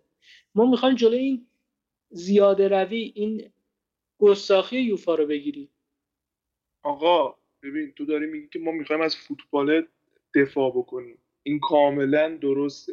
ولی این پروژه سوپرلیگ فوتبال رو نابود می‌کنه. یعنی تیمای دیگه تو اگه سوپرلیگ تشکیل بشه آیا می‌دونم دنبالم می‌کنی. ما فرانکفورت و آدی هوتری دیگه می‌بینیم که بازیکناش چند سال کنار هم باشن و به همبستگی برسن؟ یا مثلا آتالانتای گاسپرینی رو می‌بینیم. باور کن نه. یک بازیکن کافیه یک فصل. خوب باشه تو این تیم. اولا که دیگه کسی نگاه نمی‌کنه بازی تیم دیگه اصلا لیگا اون ارزششون رو از دست میدن. خب وقتی که این تیم ها وارد سوپر لیگ بشن. چون که اون درآمد لالیگا به هر حال شاید یه درصدی افزایش پیدا کنه. ولی خب هزار درصد در عوض بالاتر میره درآمد برای تیم سوپر لیگی که چه انگیزه میمونه براشون که بخوان توی لیگا بازی بکنن؟ و این کاهش انگیزه تیم های بزرگ خب باعث میشه که تیم های کوچیک هم نتونن خودشون نشون بدن. دیگه عملا تمام دنیا میشه وسط هفته بازی سوپ بازی های سوپر لیگ اونا رو نگاه کنن و دیگه کسی اصلا حواسش نیست که یه سری تیمای دیگه دارن بازی می‌کنن. دیگه چمپیونز لیگی نیست که یه تیمی مثل لیون سال 2010 به نیمه نهاییش برسه. شالکه 2011 نمی‌تونه به نیمه نهایی برسه. به هر حال اون تیم‌ها هم طرفدارانی دارن. نمیشه اونها رو نادیده گرفت. چون که من میگم ما اگه بخوایم از منظر تیم خودمون که رئال مادرید بگیم گفتم با شما موافقم. ولی بحث ما بحث کامل راجع به سوپر لیگ. و این صحبت دیگه که داری راجع به اینکه رئال و یوونتوس و تیمایی که دارن تو Champions League بازی می‌کنن به خاطر یوفا داره پول بیشتری می‌بره. ببین قابل صحبت اصلا می‌شد اینو در نظر گرفت این اهرم فشار سوپرلیگ رو تو سر یوفا بگیری. انقدر یه سری بازی های رسانه ای در بیاری. انقدر کار تو رسانه دستت بگیری که الان ماشاءالله همشون هم بلدن آنیلی پرز و سایرین و رو یوفا فشار بیاری درصد تو بالاتر ببری. ولی یهویی به یک باره نه ما می‌خوایم بریم توی لیگ جدای اینجا. آخه نمیشه به این صورت تغییرات رو ایجاد کرد. از آگست می‌خوایم بریم توی لیگ دیگه و دیدیم پروژه‌ای که 48 ساعت دوومش 48 ساعت بود. چرا باید انقدر بهش دید ببندیم و اینکه اون اتفاقی که گفتی که تیما میرن توی لیگ قهرمانان بازی می‌کنن به هر حال خود اون رقابت هم یک ارزشی برای تیما داره. اگه ارزش نداشت و فقط پولش مهم بود تیما دیگه شرکت نمی‌کردن. اون موزه رئال مادرید که بزرگترین موزه ورزشی تیمای فوتبال دیگه بسته می‌شد اون جام چمپیونز لیگ رو مینداختن توی انبار درش قفل می‌کردن. خود اون رقابت ها خب، برند خیلی بزرگی همون برند رقابت ها رو سانتیاگو برنابو درست کرد. خب همون تورنمنت تو سانتیاگو برنابو درست کرد. یعنی اگر اون لیگ قهرمانانی که تو میگی ارزش داره و خیلی معتبره به خاطر این بود که یه مدیر باشگاهی مثل سانتیاگو برنابو ایدش داد و گفت این تورنمنت رو برگزار می‌کنیم. صرفا به خاطر اینکه از هر لیگی تیم شایسته تیم برترش بیاد تو مسابقات و ما بتونیم یه تیم رو تو اروپا به عنوان تیم شاخص بشناسیم. خب این وسط چی کاره است؟ خب یوفا ببین یوفا به هر حال نهادیه که داره برگزار می‌کنه این رقابت ها رو. بابا ما سوپر لیگی که این همه ادعا پشتش بود تو اون 48 ساعت می‌خواست خب اون رقابت بزرگ رو برگزار کنه. اصلا کاری به مسئله دیگه نداریم. زمین خورد نتونست. نتونست خب ببخشید اگر نخست وزیر انگلستان اون دخالت می‌کرد شاید سانتیاگو برنابو هم نمی‌تونست. وقتی فوتبال وارد جنگ بله. سیاسی میشه خب الان امروز دوباره خبر اومد که پوتین هم مخالف بوده. خب این طرف من سوال دارم. یعنی پرز و آنیلی وودوارد شخصیت هایی که بهترین مدیران اقتصادی این فوتبال هستن نتونستن پیش بینی کنن که ممکنه بوریس جانسون بیاد دخالت کنه. یعنی پیش بینی موضوع رو نکردن. حالا پرز هم که گفت توی برنامه اگه اشتباه نکنم پریشبش که صحبت کرد گفت اصلا بوریس جانسون دخالت نه حالا این صحبتی بود که خودش کرد نمی‌دونم که چقدر درست باشه. گفت اصلا بوریس جانسون دخالت نکرده. این تیما یه دونشون مردد بوده و به خاطر فشاری که رسانه ها ایجاد کردن و هوادارشون ایجاد کردن عقب کشیدن.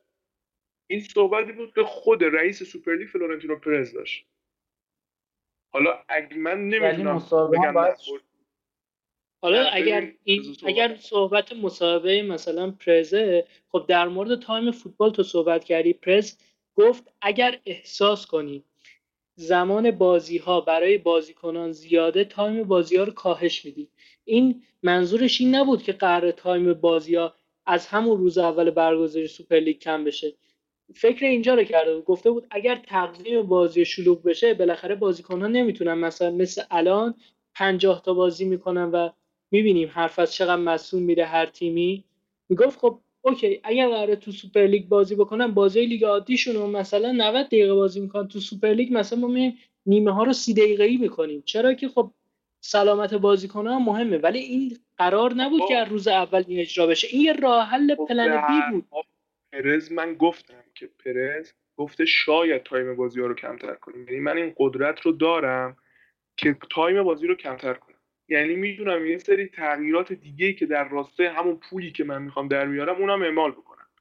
ولی تغییری که شما دارید میگید یوفا الان برای سود یه بیشترش اونم برای سود. هم جنگ متاسفانه جنگ مفسدین بر سر پوله. اون تغییری هم که یوفا داره اجرا می‌کنه آیا تو جریان بازیه تو قانون فوتباله؟ خب آخرین تغییری که ما دیدیم یه تغییری بود که برای سلامت خود بازیکنها بود. نمی‌خوام دفاع کنم از یوفا فقط می‌خوام این رو بگم که اون سه تا تعویض رو تبدیل کردن به پنج تا تعویض. که اونم خود لیگ برتر انگلیس اومده کاهشش داده دوباره. ولی درست بازی ها رو بیشتر کردن و این باید کمتر بشه. ولی این می‌شد سوپر لیگ رو تو همون تو اهرم فشار داشته باشی تو مذاکراتی که خودتون دارید. نه بیا جهان فوتبال رو به هم بریزیم مثلا ما رو مقابل همدیگه قرار دادن که نه ما این رو انجام میدیم. که 48 سال نتونست بیاره. ببین امیر حالا خب من یه اول بگم. حالا من شاد من یه نکته رو بگم چون یادم میره اینو و تو حرف قبلی امیر بود که دیگه الان مثلا بحث رو ببریم حول محوری که تو می‌خوای. اون موضوعی که مرشاد اشاره کرد در مورد جذابیت بازی ها که کم شده یه مقاله رو بابک علیپور عزیز تو توییتر گذاشته بود در مورد اینکه حالا همون نوجوانه بین 14 تا 20 سال که حالا 20 سال که دیگه تقریبا جوان میشه اینا واقعا انگیزشون نسبت به فوتبال کم شده. یعنی اگر مثلا قرار بازی رئال اوساسونا پخش بشه و طرفدار رئال باشن ترجیح میده از این بازی بگذرن برن ویدیو گیم بازی بکنن. بیشوخی. و حالا من اون لینک مقاله رو تو کانال تلگراممونم می‌ذارم که اگر بقیه مخاطبا خواستن ببینن و بخوننش. و حرف پرز واقعا درست بوده تو این زمینه. این یا آمارگیری بوده که انجام شده توی سری از کشور اروپایی. نمیگم صد درصد درسته ولی آمار اینو نشون داده که میل اون گروه سنی نسبت به فوتبال کمتر شده. اینکه خب آیا اینکه پرز راه حلش درست بوده کاملا یا غلط بوده به طور کامل و ما داریم الان راجع به صحبت می‌کنیم. ولی این حرفی که زده به دور از واقعیت نبوده. خب ببین کاملا درست حرفی که می‌زنه شاید یه سری از بازی‌ها جذابیت نداشته باشه. ولی به هر حال فوتبال دو روزه که به این مسیر نرسید درست فوتبال نیاز داره. و مطمئن باشید حالا که اصلا این غائله راه افتاد و با به قدرت رسیدن رومنیگو و خلیفی که اصلا اینا رفیق صمیمی پرز هستن و اون باند باشگاه ها مدیران باشگاهی که پرز و آنیلی و رومنیگو و حالا هاینر که مدیر اصلی بایر مونیخ ناصر الخلیفی اینا خیلی قوی تر شدن و دیگه حالا تو یوفا هم نفوذ دارن. ما نباید این مورد رو دست کم بگیریم. این از این مسئله. و اینکه خب آقا فوتبال الان تو یک سال گذشته که به این مرحله نرسیده درسته. قطعا بازی بدون تماشاگر واقعا نصف بازی دیگه هم جذابیت نداره ولی خب کروناست پاندمیه نمیشه این رو کاریش کرد. و بالاخره حالا با واکسینی که داره تو این کشورها صورت می‌گیره قرار تماشاگرها تزریق بشن. نمی‌تونیم بگیم الان فوتبال این شکلی شده 20 سال پیش مثلا رئال با اوساسونا بازی نمی‌کرده. در حالی که الان اتفاقا فوتبال با توجه به شبکه‌های متعددی برای دریافت اون حق پخش اقدام کردن قبلا مثلا برای حق پخش اینقدر پول سنگین داده می‌شد که بازیکنهای بزرگ دیده بشن پرز نمی‌دونم هدفش آیا اینه که جوانای 14 تا 24 سال بیان فوتبال ببینن یا هدفش اینه که پول رو تصاحب کنه من واقعا این برام سوال. اگه هدفش اونه که علاقه بیشتر بشه به فوتبال می‌تونه کارهای دیگه ای هم انجام بده براش. می‌تونه به بازیکن خوب برای رئال بخره. وقتی رونالدو بازیکن رئال مادرید بود آیا این جوان 24 سال همه به خاطر رونالدو بازی رو نگاه نمی‌کردن. همه به خاطر آسنسیو بازی رو نگاه کنن خب این مشکل ورزشی تیمه. یعنی این نمی‌تونه این مشکل رو حل کنه. چون من می‌دونم شما دو تا منتظرید به تصمیمات ورزشی که پرستی چند سال گذشته گرفته. رئال مادرید مربیش سانتیاگو سولاریه بازیکناش خیلی بازی کردن ندارن چون مربیشون از دست دادن چون فوق ستارهشون از دست دادن. وقتی میرن به رئال سوسییداد میبازن خب این معلوم از فوتبال زده میشه. دلیل این اتفاق کی بود؟ کی بود که زیدان فراری داد؟ کی بود که رونالدو رو فروخت؟ خب، چیزی نبوده پرز بوده. حالا دیگه این بحث رو ببندیم. حالا من آره. من فقط حالا یه سری صحبت رو می‌کنم دیگه فکر کنم تایم اپیزودمون هم داره خیلی زیاد میشه. من دیگه کلا صحبت ها می‌کنم بعد دیگه میسپارم به سینا و امیر. اولا راجع به حالا اتفاقاتی که افتاده. ما اگه بخوام یه تشبیه بکنیم می‌تونیم نمیگم در اون حد ولی بالاخره بازیکنی بوده که همچین آماری داشته تو اروپا الان هالند بازیکنیه که دیگه سره توی اروپا. یعنی که بازیکنیه که همه تیمو دنبالشن. این بازیکن حدود چهار ماه پیش که صحبت بود راجبش منابع انگلیسی فکرم خودتون بدونید یه معتبرترین منابع کل اروپا هستن که خیلی با باشگاه نزدیکم. گفته بود که نزدیکترین تیم به هالند سیتیه. الان اکثر بازیکنهای بزرگ فوتبال ایجنت دارن. یعنی اینکه همه ایجنت دارن. یعنی اون ایجنت های معروف رو دارن. یعنی قرارداد میبندن با ایجنت هایی که مطمئنشون می‌کنن که آقا آینده تضمینه. بعد این ایجنت ها چون واقعا تضمین می‌کنن آینده یک بازیکن ها من احتمال میدم تا ده سال آینده دیگه خیلی کمتر بازیکنهایی ببینیم که مثلا ایجنتشون پدرشون باشه نمی‌دونم یه برادرشون باشه آدمی باشه که خیلی حرفه‌ای نیست. این ایجنت ها اولین چیزی که می‌بینن پوله یعنی پول خیلی براشون مهمه. ما سر هلند که الان داره این اتفاق میفته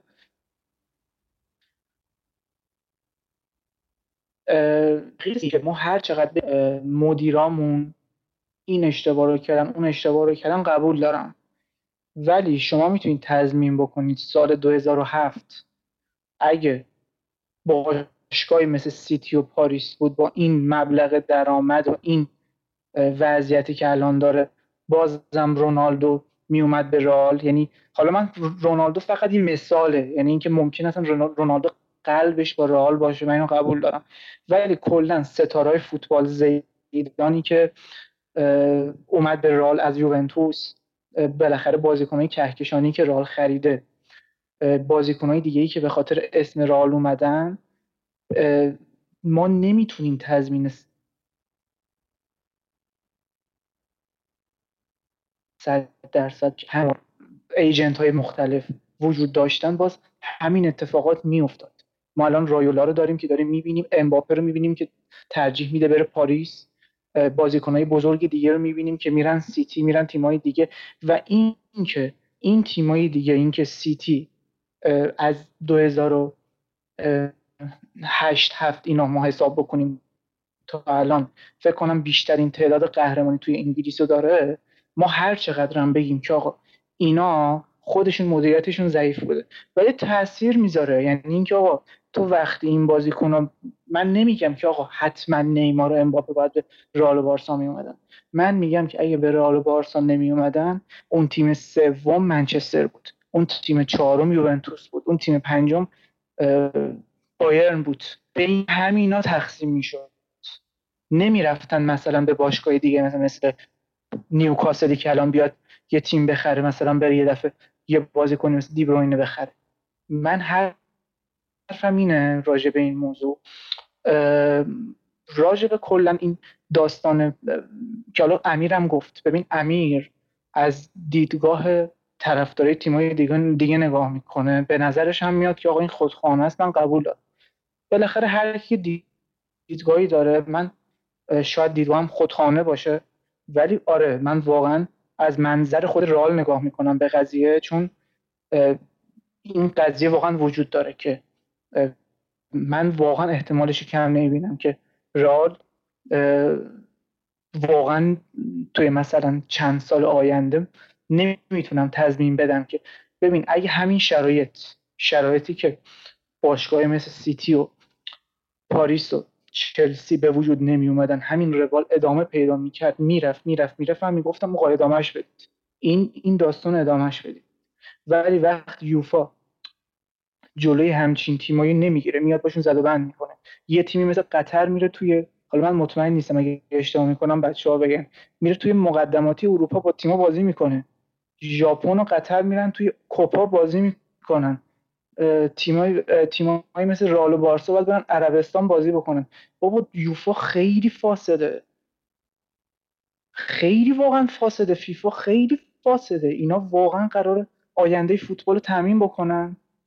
آقا اگه قراره واقعا همچین نهادی باشه آقا اینو واقعا بیان یه نهاد جدیدی تو درست بکنن. این باشگاه با هم دیگه این مدیرا که همچین حرکتی زدن واقعا آقا حتی اگه این باعث می شدن که آقا اینا استعفا بدن یه لایه جدید مدیریتی ایجاد بشه بازم خوب بود. یعنی اینکه بالاخره من خودمو دارم می‌ذارم جلوی من نمی‌خواست من طرفدار فوتبال نیستم.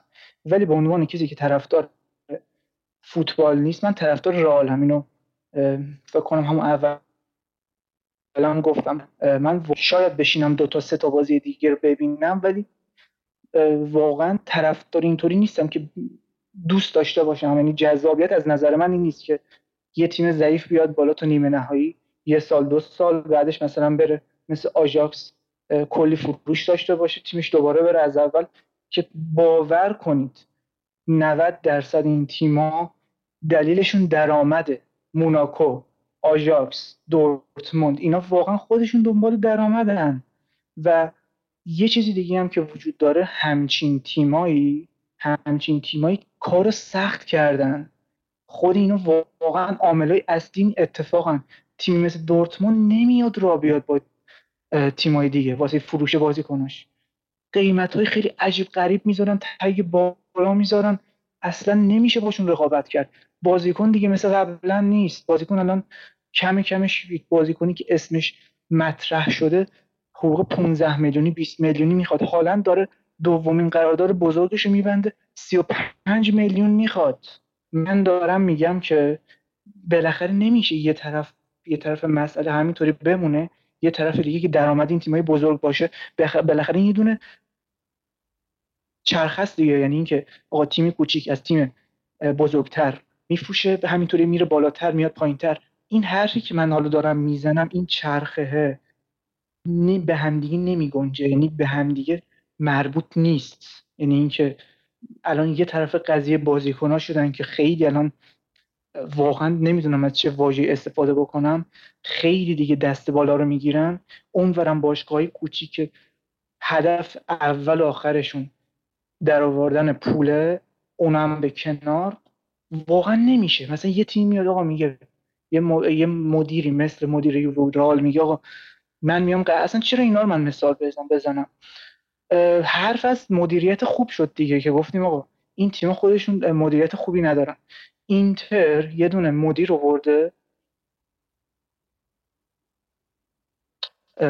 توی مثلا قبلا خوش همچین مدیری میاد توی اینتر به مشکل مالی می‌خوره. تیمش داره الان قهرمان آقا چه فایده داره؟ وقتی تیمش داره قهرمان میشه ولی هنوز مشکل مالی داره. فصل بعد باید دو تا تا از بازیکنای بزرگشون بفروشن. این چه ارزشی داره؟ یا مثلا تیمی که بیاد قهرمان اروپا بشه سال بعدش دوباره مشکل مالی داشته باشه این چه ارزشی داره؟ من درسته نمیشه فوتبال فقط از لازم مالی دید ولی این قهرمانی رو باید بالاخره یه چیزی وارد بکنه دیگه به اون تیمه. وقتی تیم قهرمان سیل از اون درآمد کلی سیل اندازه واقعا یه درصدش هم نیم درصدش هم در نمیاره چه فایده ای داره واسه فوتبال؟ این رقابت چی هستن بحث رقابت این رقابتی که وجود داره واقعا رقابتی دیگه وجود نداره. این سیستم یوفا واقعا خوده. حالا من بازم میگم من طرفدار فوتبال که حالا مد نظر امیره نیستم. من به نظر من یه بازی جذاب یه بازی که آقا دو تا تیم آقا بذار یه مثال کلی تر بزنم. از نظر من بازی جذاب بازی که توی انگلیس می‌بینیم. سطح تیما نزدیک به هم اکثر تیما با هم دیگه بازی می‌کنن به هم دیگه حمله می‌کنن پرس می‌کنن دو طرف حمله می‌کنن سرعت بازی خیلی بالاست. این به نظر من جذابه. مثلا هر هفته هم یه بازی بزرگ بالاخره بین این تاپ 6 هست. این از این از نظر من خیلی جذاب تر از اینه که بیاد دفاع اتوبوسی بیاد بالا مثلا دو تا تیمو ببره تا نیمه نهایی برسه بعد حذف بشه. دیگه هر کی نظر دیگه داره. حالا من نظرات کلیمو دیگه راجع به این موضوع گفتم. اپیزودم تایمش خیلی به نظرم زیاد شده. حالا بعدا می‌تونیم دوباره راجع به این موضوع بحث بکنیم. ولی من دیگه همینجا حرفمو تمام کردم. آه من سه تا نکته بگم راجع به حرف مرشاد یکی اینکه میگه که خب از منظر طرفدار رئال می‌بینی. منم گفتم از منظر طرفدار رئال غرق در پول میشیم غرق در سود میشیم ولی واقعا از فوتبال لذت نمی‌بریم. این صحبت من بود. حالا دیگه اصلا خودت هم گفتی بحث رو ببندیم راجع به اون بحث. نکته دوم که میگی میگی که ایجنت ها پول بیشتر می‌خوان بازیکن پول بیشتر می‌خوان. یه سری باشگاه هم هستن مثل دورتموند مثل آژاکس اینا هم پول بیشتر می‌خوان.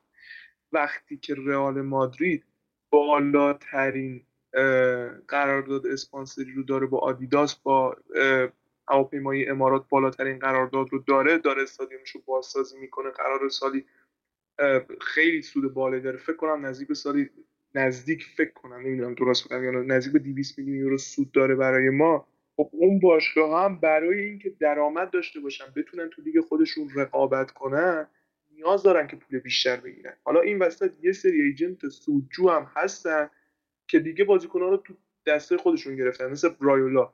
میره بازیکن 15 ساله رو چه کوچیک‌تر هم تازه 12 ساله 13 ساله رو تو باشگاه های گمنا شناسایی می‌کنه مدیر برنامهشون میشه و دیگه صاحب حق نفسشون هم میشه تازه.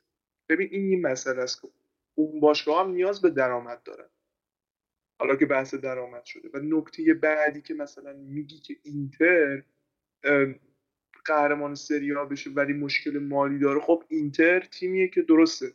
توی رقابت سیلی امسال حتی نتونسته دو تا بازی پشت سر هم ببره که حداقل از لحاظ اون تعداد بردها به درسته اون دستمزد و اون پاداشی که از بردها به دست میاد شاید خیلی نتونه مشکلات رو حل کنه. وقتی وقتی کنار هم جمع میشه قطعا گره گشاست چیزی در حدود 80 میلیون یورو سود رئال مادرید بود از سودش از مرحله یک هشتم به یک چهارم و به بالاتر به نیمه نهایی. تازه اگه بتونیم تا اینجا 80 میلیون یورو اگه بتونیم نیمه نهایی به فینال برسیم یه سود مشخص بهمون می‌رسه. اگه بتونیم قهرمان بشیم چیزی در حدود 115 میلیون یورو پاداش بهمون می‌رسه.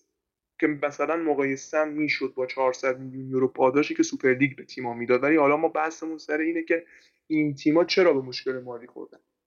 خب وقتی اینتر یه مربی داره از لحاظ ورزشی هم باید نگاه کنیم از لحاظ فوتبالی هم باید نگاه کنیم. مربی اینتر مربی تورنمنتی نیست آنتونیو کونته. و تو لیگ قهرمانان دو ساله که به اسلاویا پراگ باخته سال گذشته تو گروهش سوم شده رفته لیگ اروپا. تو لیگ اروپا نتونسته قهرمان بشه. امسال از پس گلادباخ و شاختار بر نیومده تو گروهش چهارم شده. حتی تو لیگ اروپا هم نیست. خب مشخصه به مشکل مالی برمیخوره. خب تیما باید خودشون من حرفم همش اینه تیما باید خودشون از لحاظ کیفی یه چه از لحاظ مدیریتی چه از لحاظ فوتبال داخل زمین به یک کیفیتی برسن تا درآمدم داشته باشن. هرچند که این درآمده در مقابل اون درآمدی که سوپر لیگ به اینها می‌داد نیست. ولی خب ما اصلا برگردیم آقا جمعه هفته گذشته. ما چیزی در مورد سوپر لیگ می‌دونستیم غیر از اینکه چند بار پرز مطرح کرده بود؟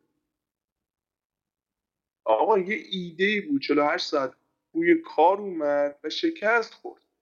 بحث ما هم سر اینه که آیا این ایده مثبت بوده یا نه؟ ولی اینکه این تیم ها می‌رسن به اون سوره یا نه قطعا نمی‌رسن دیگه چون اصلا این پروژه نابود شد. الان هم که رئال و بارسا اونجا طبق صحبت که شده قراری که قرامت بگیرن از این تیم که اگه قرار این اتفاق بیفته نمی‌دونم پرس تا کجا می‌خواد به ضربه وجهه رئال مادرید ضربه بزنه.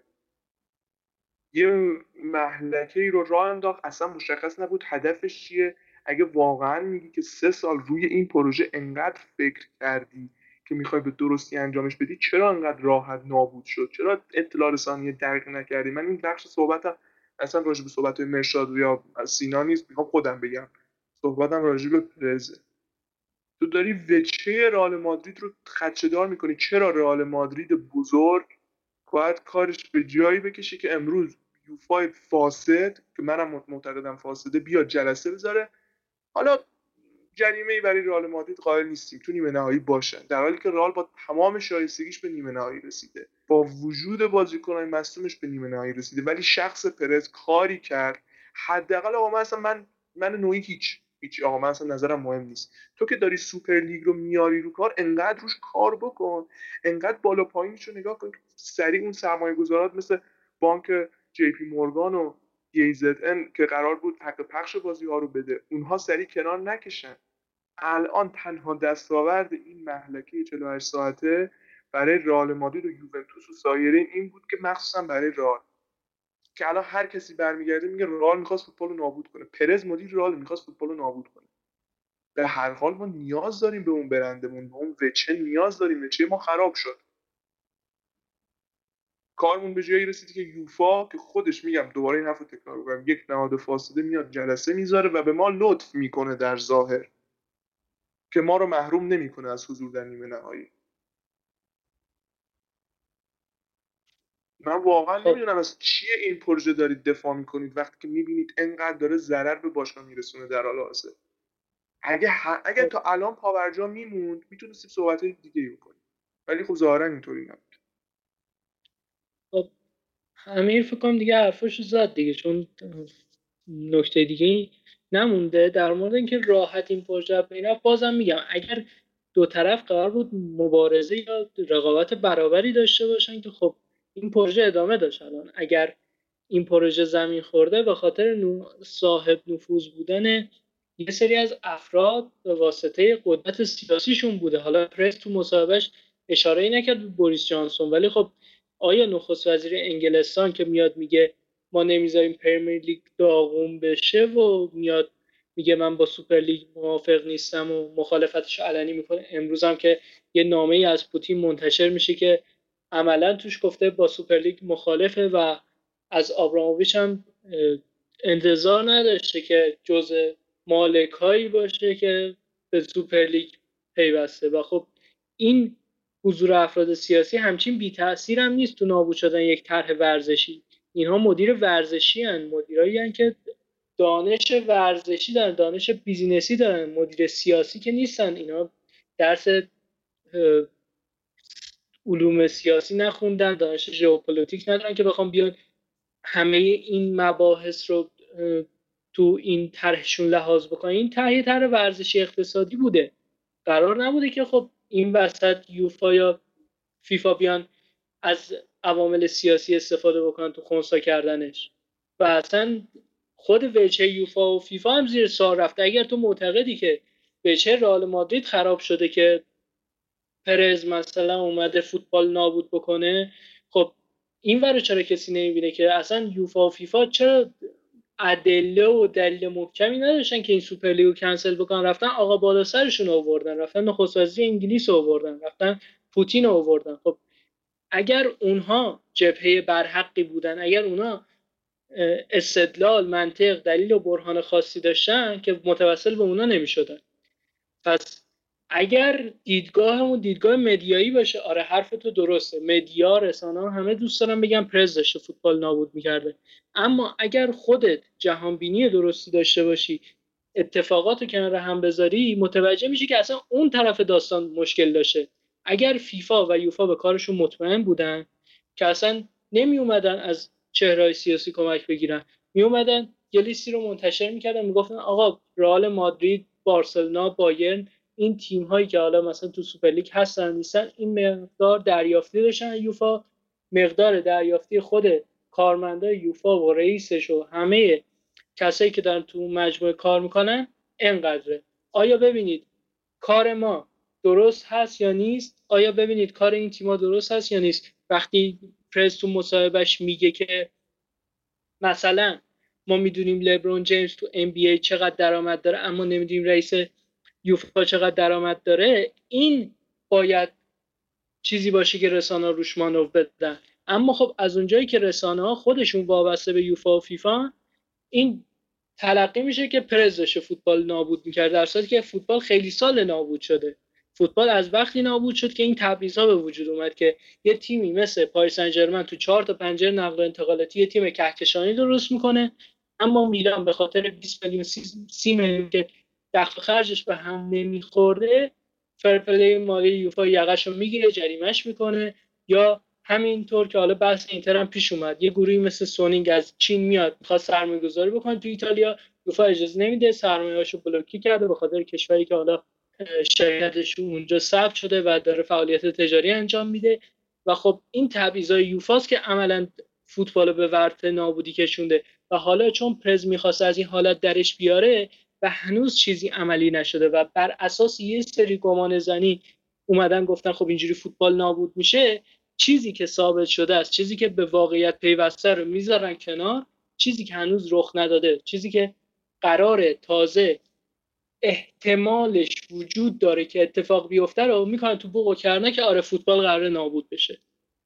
وقتی چیزی هنوز اتفاق نیفتاده چرا ما بیایم قصاص قبل از جنایت بکنیم که آره فوتبال قرار نابود بشه؟ آیا قبل از این فوتبال درست بود؟ آیا لذتی که مثلا تو فوتبال دیدن وجود داشت سال 2004 سال 2006 الان وجود داره؟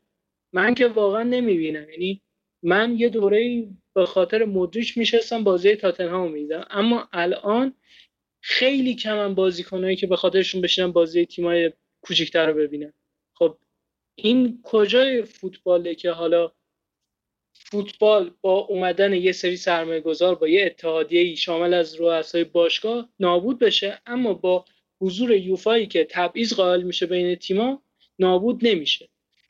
و مورد آخری که من می‌خوام بهش اشاره کنم فرمت پیشنهادی بوده که من حالا چهارشنبه شب روش فکر کردم و به نظرم این می‌تونست فرمت خیلی بهتری برای سوپرلیگ باشه و حالا این نظر منه. من نتیجه گیری هم نمی کنم در موردش دوست دارم هم شنونده ها هم خودتون که تو بحث شرکت کردی نظرتون در این مورد بگین. من اگر جای پرز و حالا بقیه رؤسایی بودم که تو اون اتحادیه بودن دو تا لیگ درست می‌کردم. یک لیگ 16 تیمی با همین 12 تا تیم دو تا نماینده از آلمان و دو تا نماینده از فرانسه هم اضافه می‌کردم در کل 16 تیم به مدت یک سال تو این لیگ بازی بکنن.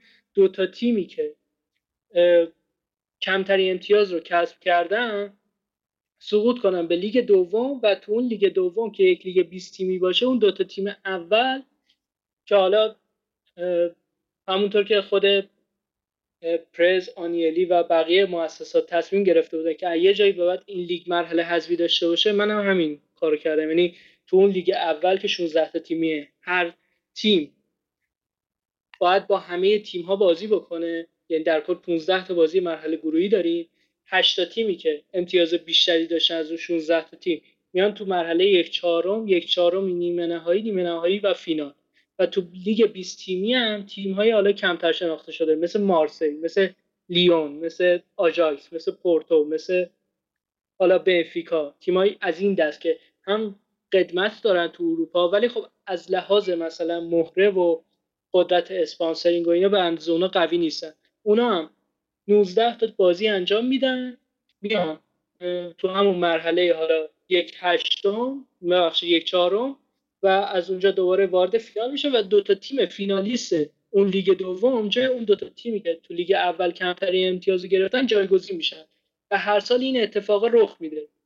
و به نظرم این خیلی فرمت بهتری بود چون تو لیگ اروپا هم الان این مشکل داریم که مثلا میگن تو لیگ اروپا ما داریم بازی می‌کنیم مراحلمون بیشتر هم هست چون از یه جای تیمای سوم دور گروهی Champions هم بهشون اضافه میشن. میگن ما بازی بیشتری داریم ولی فقط قهرمانمون سهمیه Champions League و می‌گیره. با این شکل دو تا تیم از اون لیگ دوم که حالا جایگزین لیگ اروپا میشه وارد سوپر لیگ میشن. و خب به نظر من این فرمت خیلی فرمت بهتری بود و حالا از اون طرف چون تعداد تیم ها هم بیشتره فشار بیشتر روی یوفا بود. و این ایده فکر کنم بهتر عملی می‌شد چون هم تیم های متوسط رو داشت هم تیم های بزرگتر رو و به نظرم قدرت 36 تا تیم میچربه به قدرت 12 تا تیم. و اگر 36 تا تیم با این طرح موافقت می‌کردن شاید یوفا عقب نشینی می‌کرد. ولی خب 12 تا تیم اونم از چند تا کشور خاص که فکر کنم سه تا کشور بودن راه به جایی نمیبردن من فقط اول راجع به فرمت پیشنهادی بگم که اگه سوپرلیگ قرار بود به این شکل برگزار باشه دیگه من چرا باید مخالفت می‌کردم؟ وقتی که بر اساس شایسته سالاری باشه وقتی که بر اساس فوتبال واقعی باشه اون رقابت زنده باشه تمام هم مقام تیما باشه که برن تو لیگ اصلی بازی کنن تیمهایی هم که توی مثلا یه مثل کورس بقا می‌شد دیگه توی انتهای جدول بودن میجنگیدن و هیچ وقت تکراری نمی‌شد. ولی نکته اینجاست که هیچ وقت سراغ اینجور فرمتی نمیرن این تیم ها چون که دنبال این بودن فقط اون سود رو خودشون بخورن. حالا به هر حال شما میگید حق دارن ما میگید تایید می‌کنیم میگیم که دارن. از هیچ وقت سراغش نمی‌رفتن. تیمی مثل آرسنال که نمی‌تونه سهمیه لیگ قهرمانان اروپا رو از تو لیگ خودش بگیره قرار بود بره تو این سوپر لیگ بازی کنه بدون اینکه اصلا شایستگیش رو داشته باشه به خاطر اینکه سال 2004 قهرمان لیگ برتر انگلیس شده بدون باخت. این تنها چیزی بود که آرسنال داشت برای حضور تو این سوپر لیگ. حالا این بحث رو اینجا نقطه می‌زنم به عنوان صحبت پایانی من تو حرفام به پرز انتقاد کردم و تو حرف منو چرخوندی که بگی که نه من دارم از یوفا دفاع می‌کنم. نه خیر من گفتم سه بار تو حرفام گفتم که یوفا فاسده و پرز این فرصت رو به یوفا داد که در مقابل ما دست بالاتر رو داشته باشه. وجه باشگاه ما رو از این لحاظ خراب کرد. و اگر من دفاع نکردم از یوفا. کاملا مشخص یوفا دنبال چیه. من بین حرفام هم گفتم جنگ جنگ مفسدینه نه آنیلی نه پرز نه وودوارد نه FSG لیورپول. اینها هیچ کدوم آدمای پاکی نیستن. این طرف هم آدمای پاکی نیستن. پس بهترین اتفاقی که ممکنه برای فوتبال بیفته اینه که این افراد به توافق برسن که حالا لاپورتا هم گفت که به توافق خواهیم رسید با یوفا. با توجه به اینکه رومنیگه و خلیفی هم وارد این جریان شدن و به ظاهر طرف یوفا هستن ولی قطعا حافظ منافع باشگاه ها خواهند بود. با توجه به روابطی که با فلورنتینو پرز این صحبت من راجع به اون موضوع به طور کلی هم میگم. به هر حال این یه اتفاقی بود این 48 ساعت عجیبی بود و در ادامه اون ممکنه تا چند ماه هم طول بکشه ممکنه تا چند روز آینده فقط هم باشه. صحبت کردیم راجع به این موضوع. ولی به نظر من بیشتر از این حالا جایز نیست چون اونایی که مخالفن که تا ابد و در احتمالا حالا من که اینجور نیستم خودم ولی خب می‌خوام بیان بگن که ما برتر یعنی بردیم جریان و ما حرف درست رو می‌زدیم. اونایی هم که مخالفن هر بار که این بحث مطرح میشه اصلا خودشون رو خراب می‌کنن چون فعلا این قضیه اونجوری که باید نه به اون اندازه شفافه و نه فعلا موفقیتی رو تونسته به دست بیاره. برای ما حرفامون رو زدیم و اگه یه جایی حرفمون غلط بود و احساس کردید که غلطه دیگه بر ما ببخشید. و فکر کنم بحث خوبی هم شد و بچه اگه این نظر رو داشته باشه من که حالا خیلی خوشم آمد از این بحث چون همیشه حالا از طرف دوستا و آشنایی که حالا لطف داشتن پادکست ما رو گوش بدم با توجه اینکه طرفدار تیمای دیگه ای بودن می‌گفتن خب ما خیلی ذهنیت ها نزدیک به همه معمولا همو تایید می‌کنیم و حالا بررسی هم که داشتیم در مورد بازی ها اینو نشون میده. مثلا در مورد مارکو آسنسیو در مورد مارسلو یا مثلا فکر کنم دیگه اودریوزالا تنها بازیکنی بود که فکر کنم 100 درصد اشتراک داشتیم در موردش تو نظراتمون اما خب اینجا خب خیلی بحث شد و حالا یه جورایی هم دو به یک بود. چون من مرشاد یه جورایی موضع اون نزدیک به هم بود. و حالا در مورد اینکه گفتی حرفتو چرخونم نه حرفتو نچرخونم. گفتم این چیزیه که خب مدیا دوست داره از زبون یه طرفدار فوتبال بشن حالا منظورم خود شخص خودت نبود. امیر حالا اگرم سوء تفاهم شده ببخش. و بیشتر از این سر شنونده رو درد نیاریم. فقط این بررسی بود از نکات منفی و مثبت سوپرلیگ و ما نتیجه گیری خاصی هم نداریم چون اصلا تر هنوز عملی نشده و ما حتی یک دوره هم از این مسابقات که چه کنم یه بازی هم ندیدیم که بتونیم راجبش نظر بدیم. و حالا اگر خودتون بر اساس شنیده هایی که حالا چه از طریق پادکست ما چه از طریق پادکست بقیه بچه ها داشتید و به یه نتیجه رسیدید حتما برای اون کامنت بذارید چه تو تلگرام چه تو Castbox. فقط ما تو Castbox فعال هستیم و خب کامنتاتون رو می‌بینیم. و اونجا خب یه player قویه برای دسترسی به بقیه پادکست و همینطور پادکست ما و این Castbox بر خلاف یوفا که اصلا به نفع فعالان توش کار نمی‌کنه خیلی به نفع فعالاش هست و ما podcaster ها معمولا آمارهای خوبی رو از اونجا می‌گیریم. هم تعداد ویو هایی که گرفتیم هم تعداد subscribe رو می‌دونیم و می‌فهمیم که دقیقا تو چه مقطعی داریم کیفیت خوبی رو به نمایش می‌ذاریم چه تو چه مقطعی داریم. افت می‌کنیم و این حضور شما تو Castbox خیلی بیشتر به درد ما می‌خوره و امیدوارم که این اپلیکیشن رو حتما نصب کنید یا اگرم دارید که از اون گوش بدید تا ما خیلی بهتر با نقاط قوت و ضعفمون تو کارمون آشنا بشیم. اگرم کامنت بذارید که چه بهتر مستقیمتر با هم در ارتباطیم و می‌تونیم کارهای بهتری رو انجام بدیم. در هر صورت خوبی رو داشتیم و امیدواریم که شما هم لذت برده باشید و هفته بعد که یه اپیزود خوب واقعا شروع و حساس رو هم داریم بازی اول هفته مقابل بتیس و بازی وسط هفته مقابل چلسی قرار تحلیل بشه همتون به خدای بزرگ میسپارم.